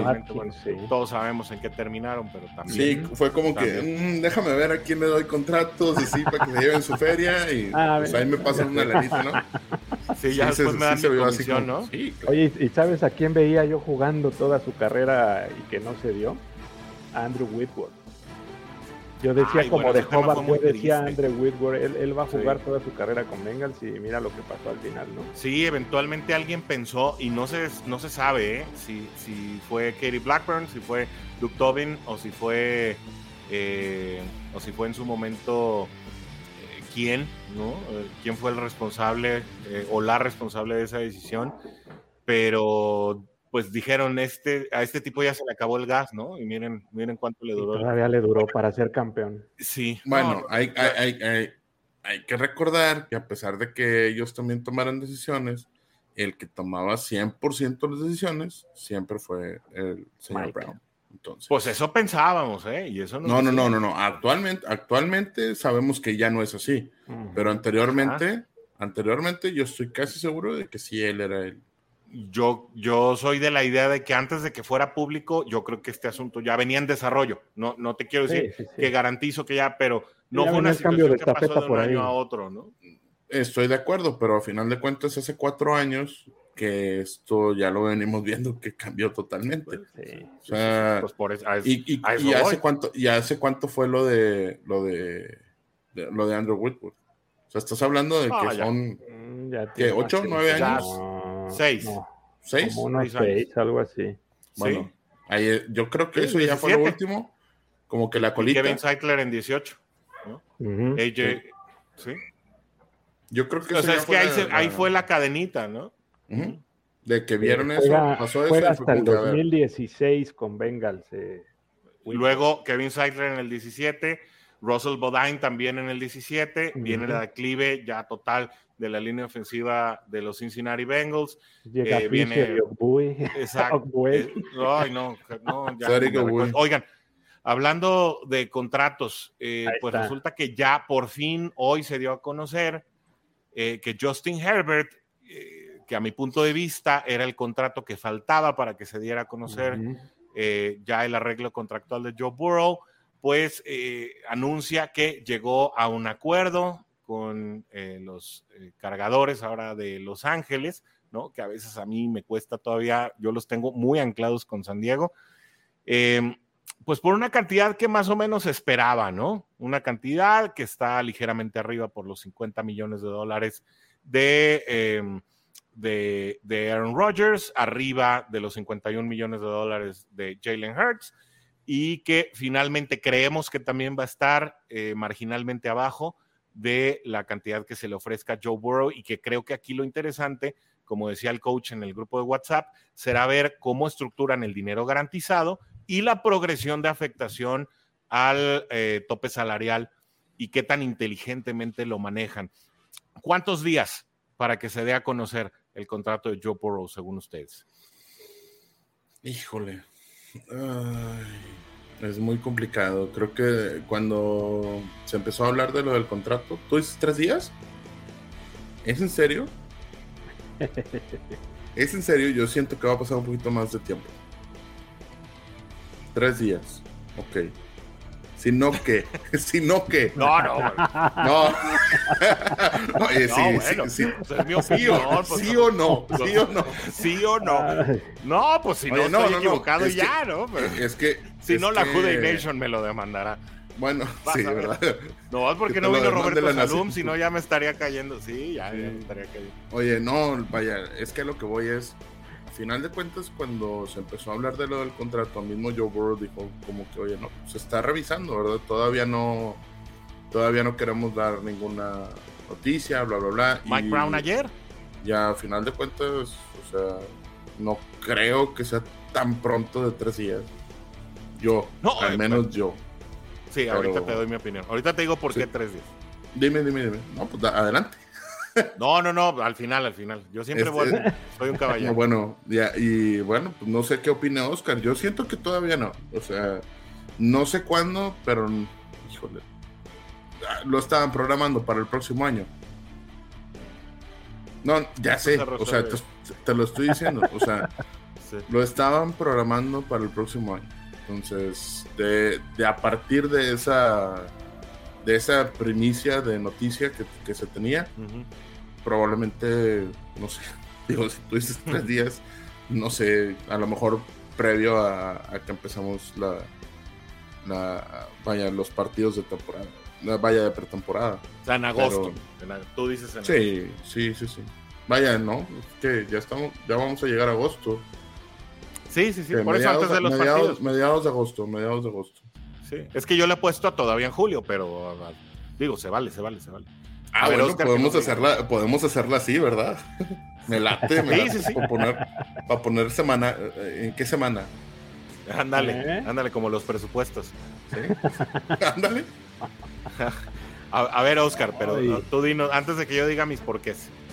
Mira, yo, yo no lo tengo claro realmente, amigo. eh. Yo eh, sí vi la entrevista con Mike Brown, lo escuché, traté de leer entre líneas, cuestiones así, pero fue muy claro en lo que dijo él, ¿no? Que, que estaban eh, trabajando todo desde un punto de vista muy de negocios, que se llegó a un acuerdo finalmente entre ellos y el jugador y el representante del jugador, en que lo iban a tratar de esa forma, ¿no? En que no iban a ser realmente mm, nada, mm, pues extrovertidos, por, por decirlo de alguna na- manera, no iban a estar dando declaraciones muy abiertas hacia los medios. Eh, se ha manejado todo con mucho hermetismo, con, con seriedad, como debe de ser coincido en el punto de vista de que yo creo que todos estamos eh, pensando en que ya no hay otro coreback que tenga que firmar uno de estos contratos en, en esta época, ¿no? Ya, ya firmó, eh, como bien decía Jalen Hurts, ya firmó Justin Herbert, ya firmó Lamar Jackson, que se salió con la suya con, con los Ravens. Eh, en ese punto de vista creo que todo te indica que el que sigue pues es Joe Burrow, no hay, no hay más, ¿no? Yo creo que es el, el contrato que sigue. Y escuchando a Mike Brown, yo destacaría lo que él habla, ¿no? De, de la situación del, del tan mentado pay, ¿no? Y que describe muy bien esta situación del, del salary cap, ¿no? Que finalmente tienes que alimentar a muchos jugadores, como bien dijo, de un pastel, de un pie, de una pizza, como le quieras llamar. Hay muchos jugadores a los que tienes que alimentar y si, si a uno le das la mitad del pastel, pues los otros van a tener que pelearse por su, por su pedazo, ¿no? Y, y uno se va a quedar a lo mejor sin comer y es lo que va a pasar, ¿no? Y es lo que pasa en, en la liga, ¿no? Que ante esta situación del salary cap es complicado mantener a un core de jugadores unido y más con el talento que tiene Bengals en este momento, ¿no? Es, difícil ver a, a todo el núcleo de jugadores jugando cinco o seis años, todos juntitos, yo creo que es complicado, ¿no? Al- alguno de ellos quizá ya no lo vamos a ver llegar. Se habla de que Joe pues quiere ser una persona finalmente, y lo es, una persona inteligente y, que sabe tomar decisiones también. Mike Brown habla de eso también, ¿no? Que, que le preguntan incluso que cómo vería Paul Brown, bien, eh, cómo vería jugar a, a Joe Burrow. Dice que seguramente le hubiera encantado haberlo visto, ¿no? Porque es eso, es un jugador muy inteligente, sabe tomar las oportunidades que, que el contrario le da. Entonces, eh, él nunca pone en duda que, que el jugador más importante o la pieza central del equipo es Joe Burrow, ¿no? Y que tiene que ser un- una situación de un contrato, pues un ganar-ganar como lo hemos manejado aquí, ¿no? Pero yo no la tengo tan clara, la verdad es que no, no tengo el, como para decirte un, un momento en el que crea que lo pueden firmar. pero ponle en la apuesta, hombre. Total, prometerlo Eh, empobrece. Bueno, entonces, este, una semana antes de que empiece la temporada. Ah, mira. Es una buena apuesta. Esa- esa Es una buena apuesta. Ahí. Bueno, yo les voy a decir. Yo les voy a decir. dime, Yo díganos, tengo Orson, dos cosas Orson G. Brown. no, ojalá. ojalá. Yo, con él, dicen que Mike Brown es el dueño más pobre de la NFL con 967 millones de dólares. Ya los quisiera yo. Eh, yo ya los quisiera ganar en tres años. oye, oye, oye, Orson. Así, a mí nada más dame un pedacito de pepperoni, mánchamelo ahí Ándale, de, tomate y una rebanada. A, a, mí, a mí denme una fresa, a mí denme una fresa del pie, del pie. con lo demás. No, pues digo ya. Si estamos hablando de pizzas así. No pido más. Dame un pedacito de, No quiero tanto. No, no, que no, yo sé, yo sé.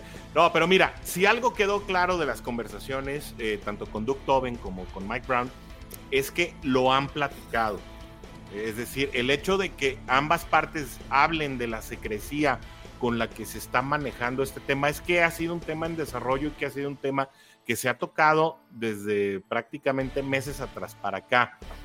La manera en que se han desarrollado las cosas, eh, el hecho de eh, cómo se han manejado las fechas, el hecho de que hayan aguantado hasta que este anuncio del contrato de Justin Herbert se haya hecho, a mí me deja muy claro que Bengals una vez más, así como pasó en el caso de Carson Palmer, quieren tener al coreback mejor pagado de la liga. Incluso en su momento cuando tocó hacer la renovación de Andy Dalton, no sé si se acuerdan, que fue una renovación de 87 millones de dólares, también estaba entre los cinco mariscales mejor pagados de su momento. Entonces, Cincinnati no tiene problema, lo hemos dicho muchas veces, en pagarle a su quarterback. Yo creo que esta plantilla de contrato ya está prediseñada. Se estaban esperando las cantidades precisamente de los otros contratos que le iban a sentar. Yo en su momento lo dije y me equivoqué, ¿eh? y aquí lo acepto eh, delante de toda la Juday Nation. Cuando empezó el off-season, yo dije, el contrato de Joe Burrow va a ser lo primero que va a salir. No, ¿Por qué? Porque el reseteo le va a poner eh, le, va a poner piso ¿no? a una contratación que tal vez quieras mantener en cierto nivel. Ahora, a la luz de las cosas, me queda claro que Bengals le quiere poner techo al tema, por lo menos mm. de, las, de, los contratos eh, para correr que quede hasta arriba, ¿no? Para, ajá, por lo menos hasta el próximo off-season, ¿no? y el hecho de que precisamente se haya aguantado eh, el dar este anuncio o, o, ir más adelante hasta que se tuviera el de Justin Herbert, y el hecho también de que se haya, y así lo platicamos con Jay Morrison, vayan y chequen la entrevista y así lo se dijo con John Sheeran, el hecho de que también se haya reestructurado Joe Mixon era precisamente la primera pieza de dominó que tenía que caer para que viniera Joe Burrow y después ya sea T. Higgins o Logan Wilson, ¿no? Depende de dónde estén, de dónde estén las prioridades. Perdón, Warrior, que me aguanté. Bueno, ahí te va. ¿Qué, qué tan importante es que Joe Burrow tenga el contrato mejor pagado de, de No, a lo mejor para mí no. Eh, o a lo mejor para ti no, para la Jude Nation tampoco. No, inclusive yo creo que, ¿no, ¿no crees que para Joe Burrow tampoco? Ah, no sé. Eso es ah, precisamente lo que te iba a decir. El valor que le están dando la organización y Joe Burrow, ahí creo que sí puede ser distinto.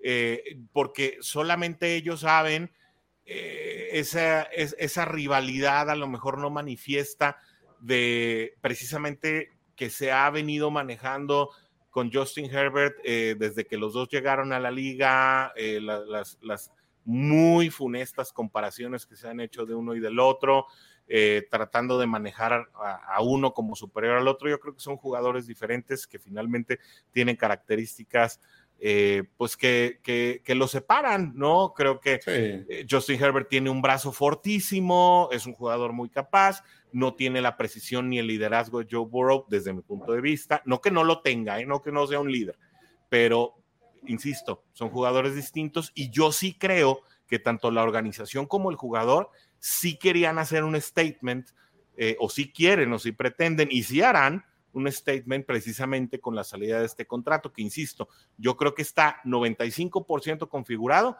y faltaba una variable que era ponerle al promedio salarial por año, que además ya sabemos no se desarrolla de esa manera, se promedia mm. con un mero fin estadístico, pero la progresión del impacto en el CAP eh, realmente es de las, de las nimiedades de, o de las cosas muy específicas de los contratos que incluso también Duke Tobin decía hace poquito, yo no sabía que a los fans les interesaban. Y bueno, claro, claro que nos interesa saber eh, qué, tan desgastado va a estar nuestro Oye, y le sorprendería, claro. ¿le sorprendería un contrato donde Joe Burrow no fuera el mejor pagado en este momento? No. Sí, claro, a mí sí. ¿A, ti sí? Sí, después de... Que no sea el mejor pagado.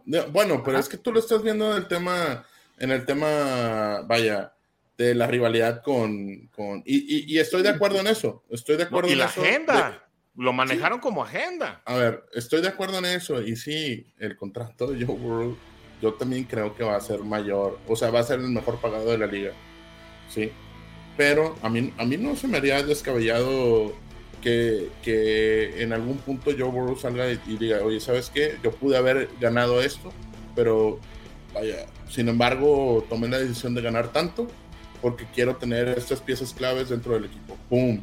Eso sería muy bueno también para el equipo. Inclusive, Yo creo que eso va a pasar como, como Tom Brady cuando reestructuró su Una reestructuración. Ajá, por eso te digo, o sea, creo que desde ahorita lo puede empezar a hacer. a final de cuentas, ¿eh? no, yo sé, pero vaya, si lo pudieran hacer.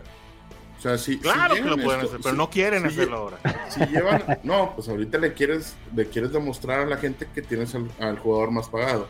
Pero si tú lo haces. cuestión de estatus, ¿no? Sí, claro. Ahorita es un manifiesto. Pero que sí, eh, y lo entiendo, pero ¿qué, creo, qué, prefieres tú? ¿El estatus? Sí, Orson, o, sí. o, tener.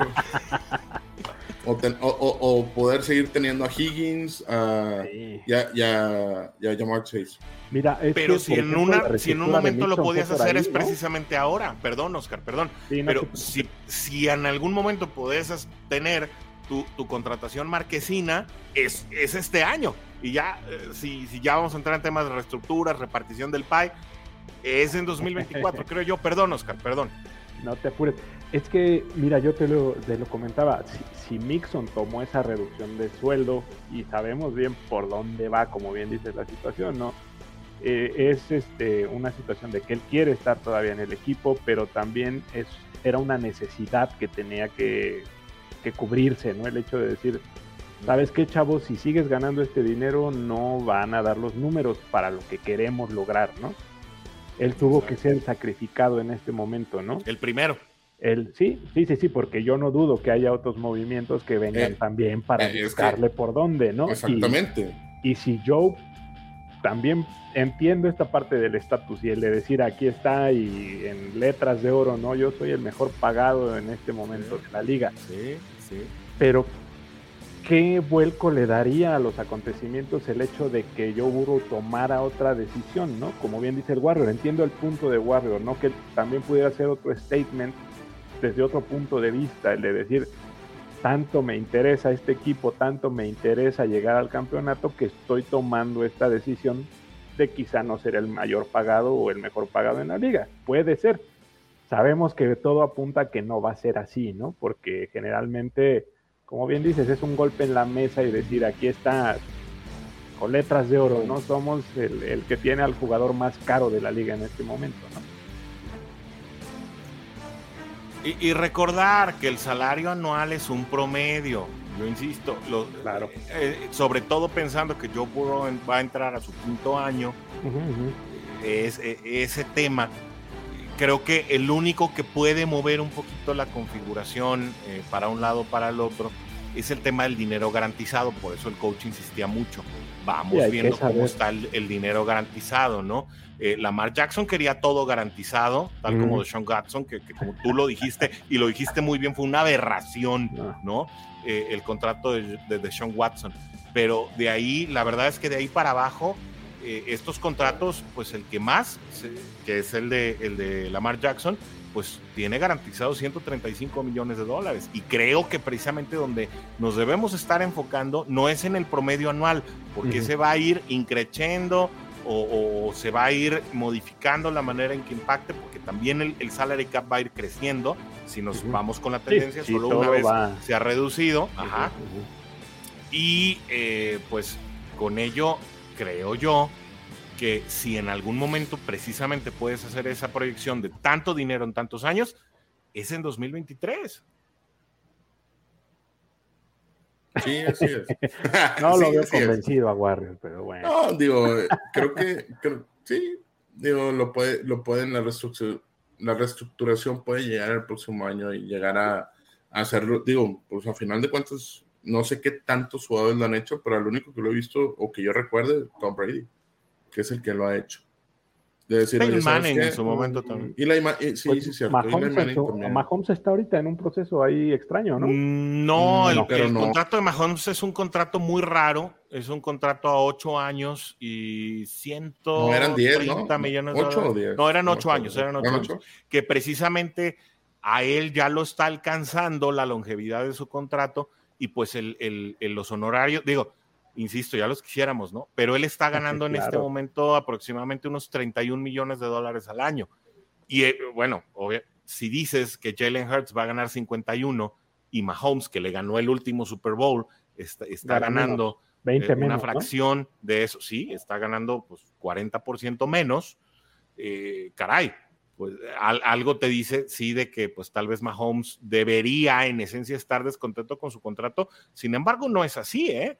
Eh, y, No, y no, no. bueno, además no, no tengo bien claro la manera en que impacta el contrato de Mahomes, el, el- el tope salarial de los Kansas City Chiefs, que por cierto, ¿eh? eh, esta temporada perdieron, yo creo, a dos de sus jugadores eh, pues más importantes de cara a la temporada que viene. Uno de ellos está con Bengals, ¿no? Que es Orlando Brown, eh, que además se arregla por una cantidad no muy alta con Cincinnati, ¿no? 14 millones de dólares anuales. Y, y, y pierden también a, a- a Smith, ¿no? Eh, bueno, o, o ma- no, no es que lo Eh, pierdan, sino que no se quiere presentar. sí, no, ¿no? está A- arreglado todavía, ¿no? Exacto, no- él quiere un mejor contrato y no se va a presentar hasta que esto se dé y que posiblemente Kansas pues esté en, pues no sé, en la disyuntiva de si pagarle o no. Entonces, bueno, insisto, todo este tema de los impactos salariales a la, a la, a- a- al tope salarial de un equipo no está directamente relacionado con el promedio anual de percepciones del jugador No, no, no. sino a la manera en que se estructuró el contrato y, y sobre todo el dinero garantizado.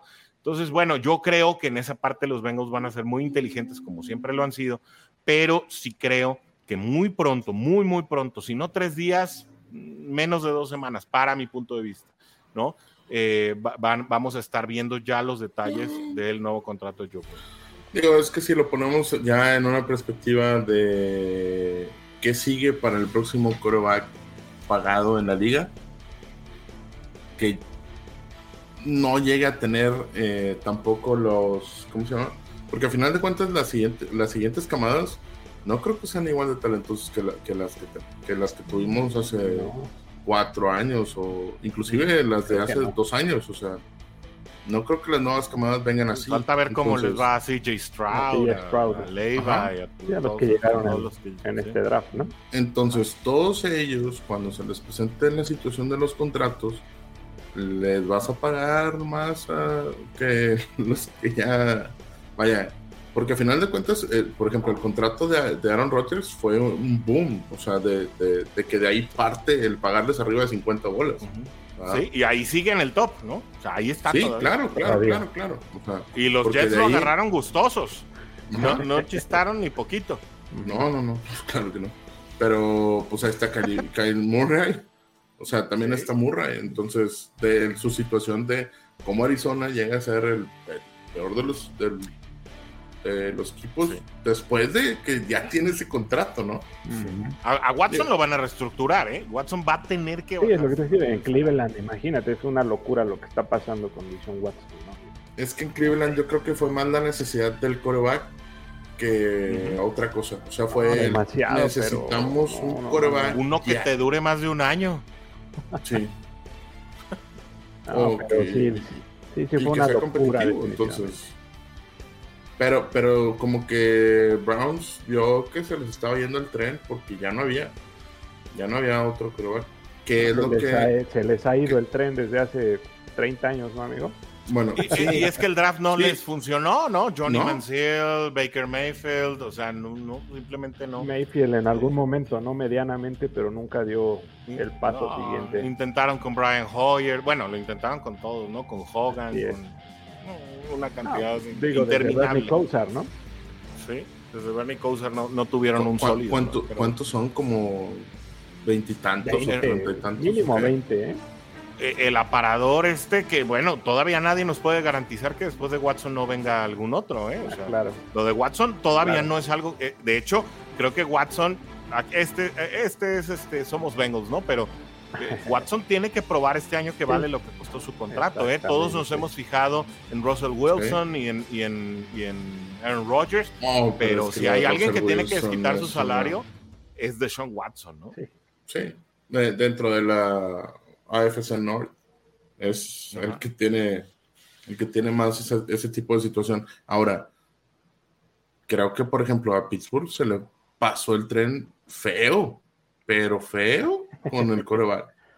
Definitivamente, Sí. o sea, Sí. Dejaron Pero ya hablando de a, la a división, Ben, ¿no? sí, sí, claro. sí, o sea, extendieron tanto a Ben Sí. que se les pasó No, por no, completo. O sea, Pero es que a quién ponías, ¿no? Porque Mason Rudolph, no, o sea, nada. No, no, no, yo- yo nada ahí de enti- todas formas. yo lo que entiendo que ahorita antes. Sí, exactamente. Se les pasaron las elecciones. O sea, cuando pudiste haber seleccionado a un coreback para suplir a- a Ben, ah, no lo hiciste. O sea, creo que ahorita te toca una reestructuración y deja tú la reestructuración. No tienes a quién. Porque todos los corebacks que pueden, que pueden estar ahí competitivos ya no están. O sea, ya no están disponibles. Ya no Sí, hay se- un coreback se les juntó disponible. incluso la. No, y, la- y se vieron forzados a intentar con.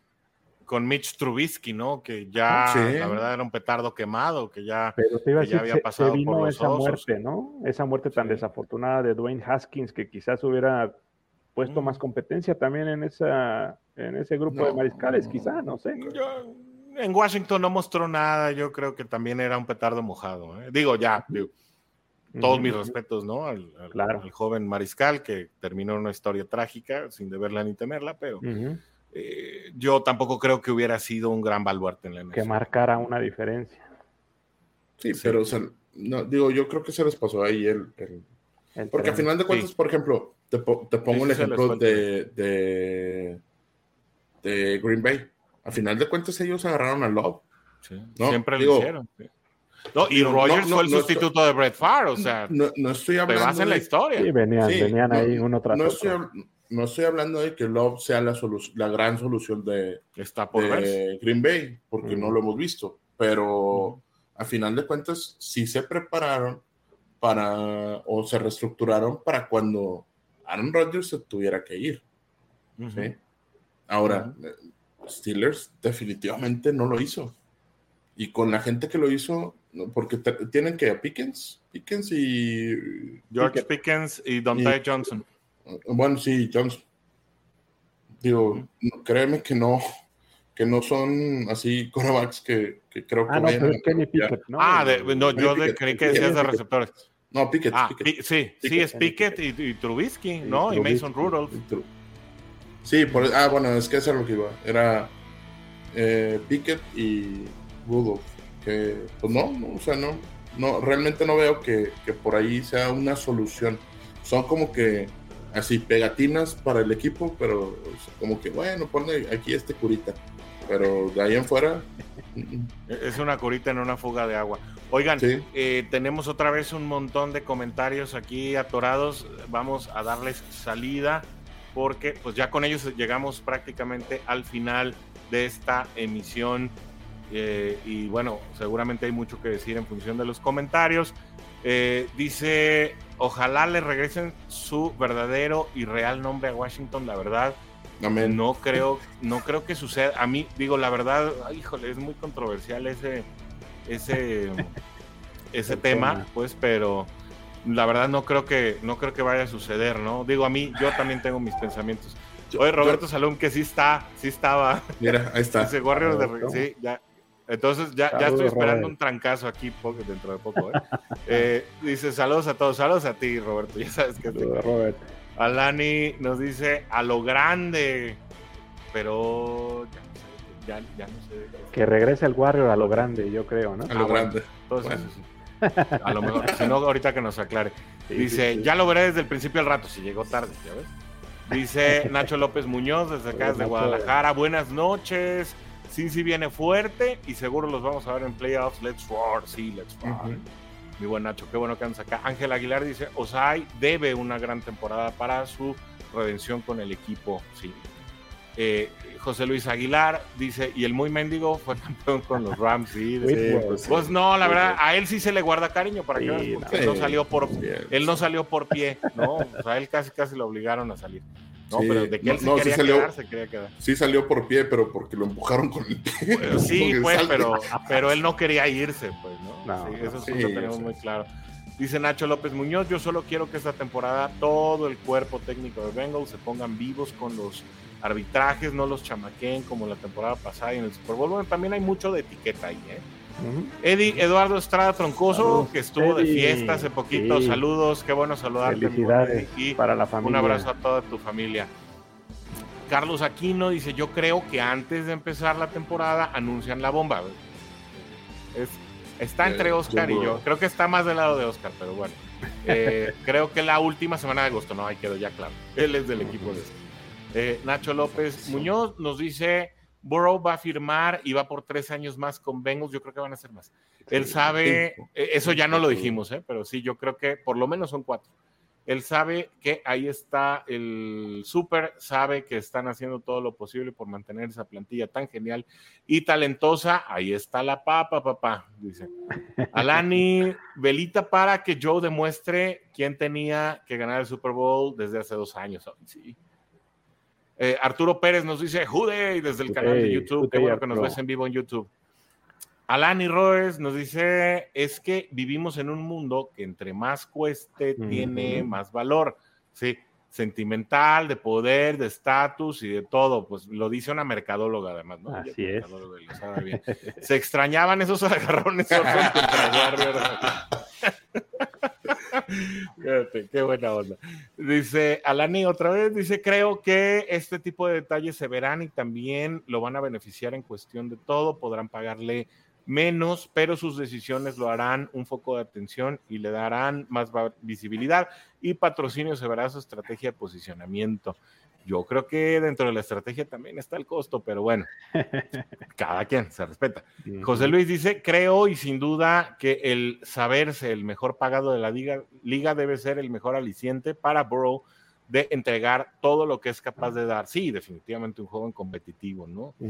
Eh, Carlos, y creo que esa competitividad precisamente está ahí también. Lo lleva a ese contrato, ¿no? Sí, en el simbólico del número, ¿no? Puede ser. Dice Carlos Aquino, si Joseph Lee Burrow quiere el estado de Ohio, que se lo den completo. yo pienso igual, Carlos, yo estoy igual que tú. No, yo creo que todos. Y por último, Alberto Sí, no, denle todo, ¿no? Este, denle Missouri si quieren también. Dice Alberto Basurto, a todo dar ver al buen Warrior, solo falta el coach para el póker de Ace. Sí, hombre, y, y a nada estuvo el coach de poder venir. Eh, pero ya la semana que entra, prometido el coach. Eh, ya lo sacan del anexo. Alani nos dice, eh, bueno, por eso su valor ahora es el inicio de posicionamiento de marca personal. Bueno, pues ahí más o menos estamos de acuerdo, Alani. Oigan, pues, eh, llegamos al final de esta emisión. La semana que entra se puede dar el póker de haces porque Warrior me decía que es muy posible, aquí lo voy a comprometer en vivo, que dos semanas iba a poder estarse conectando. Es posible que esté la semana que viene. El coach ya nos lo prometieron, lo sacan del anexo la semana que viene. Así que si los chambas de Oscar y la mía no dicen lo contrario, vamos a estar aquí, los cuatro para un programa con los primeros reportes de pretemporada. Así que se puede poner esto muy sabroso. Mientras tanto, por ahora nos vamos. Nos vamos, Warrior, pero no, no, quieres así como que platicarles de, de, lo que traemos ahí entre, entre manos. De una vez, mira, nos queda muy poquito tiempo hoy antes de que nos caiga la guillotina. Mejor preparamos un gráfico para la semana que viene, si te parece bien. Pero Warrior se puso guapo, eh, se puso tenis, se puso botas, se puso sombrero de tejano. No, cinto, cinto piteado. todo, todo, hizo todo bien, ¿no? Eh, así que, pues como Alani, vamos deseándoles a la Juday Nation una buena noche a toda la banda. Warrior, nos vamos, pero nos despedimos solo por un rato. Sí, sí, sí, un ratito, ahí nos vemos el próximo martes. aquí vamos a estar, eh, les tenemos una sorpresa y pues, no, se no se las adelantamos todavía, se las dejamos así para el próximo martes. Perfecto. Oscar, tú también tienes una sorpresa para la semana que viene.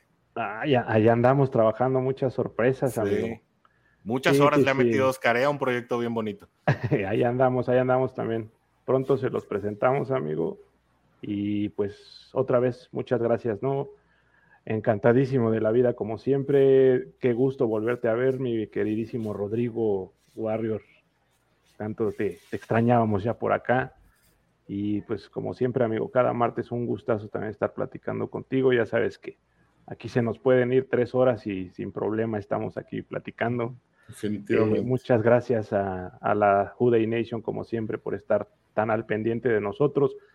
Gracias por sus likes, gracias por sus corazones, gracias por seguirnos. No se olviden de utilizar, como dice Orson, el hashtag de Somos Bengals. Hay muchas secciones, hay muchos videos, el podcast. Eh, estamos en sintonía por todos lados. Muchísimas gracias por seguir con este hermoso proyecto. Y pues bonita noche para todos. Un abrazo bien fuerte hasta donde estén. Y los esperamos el siguiente martes por aquí.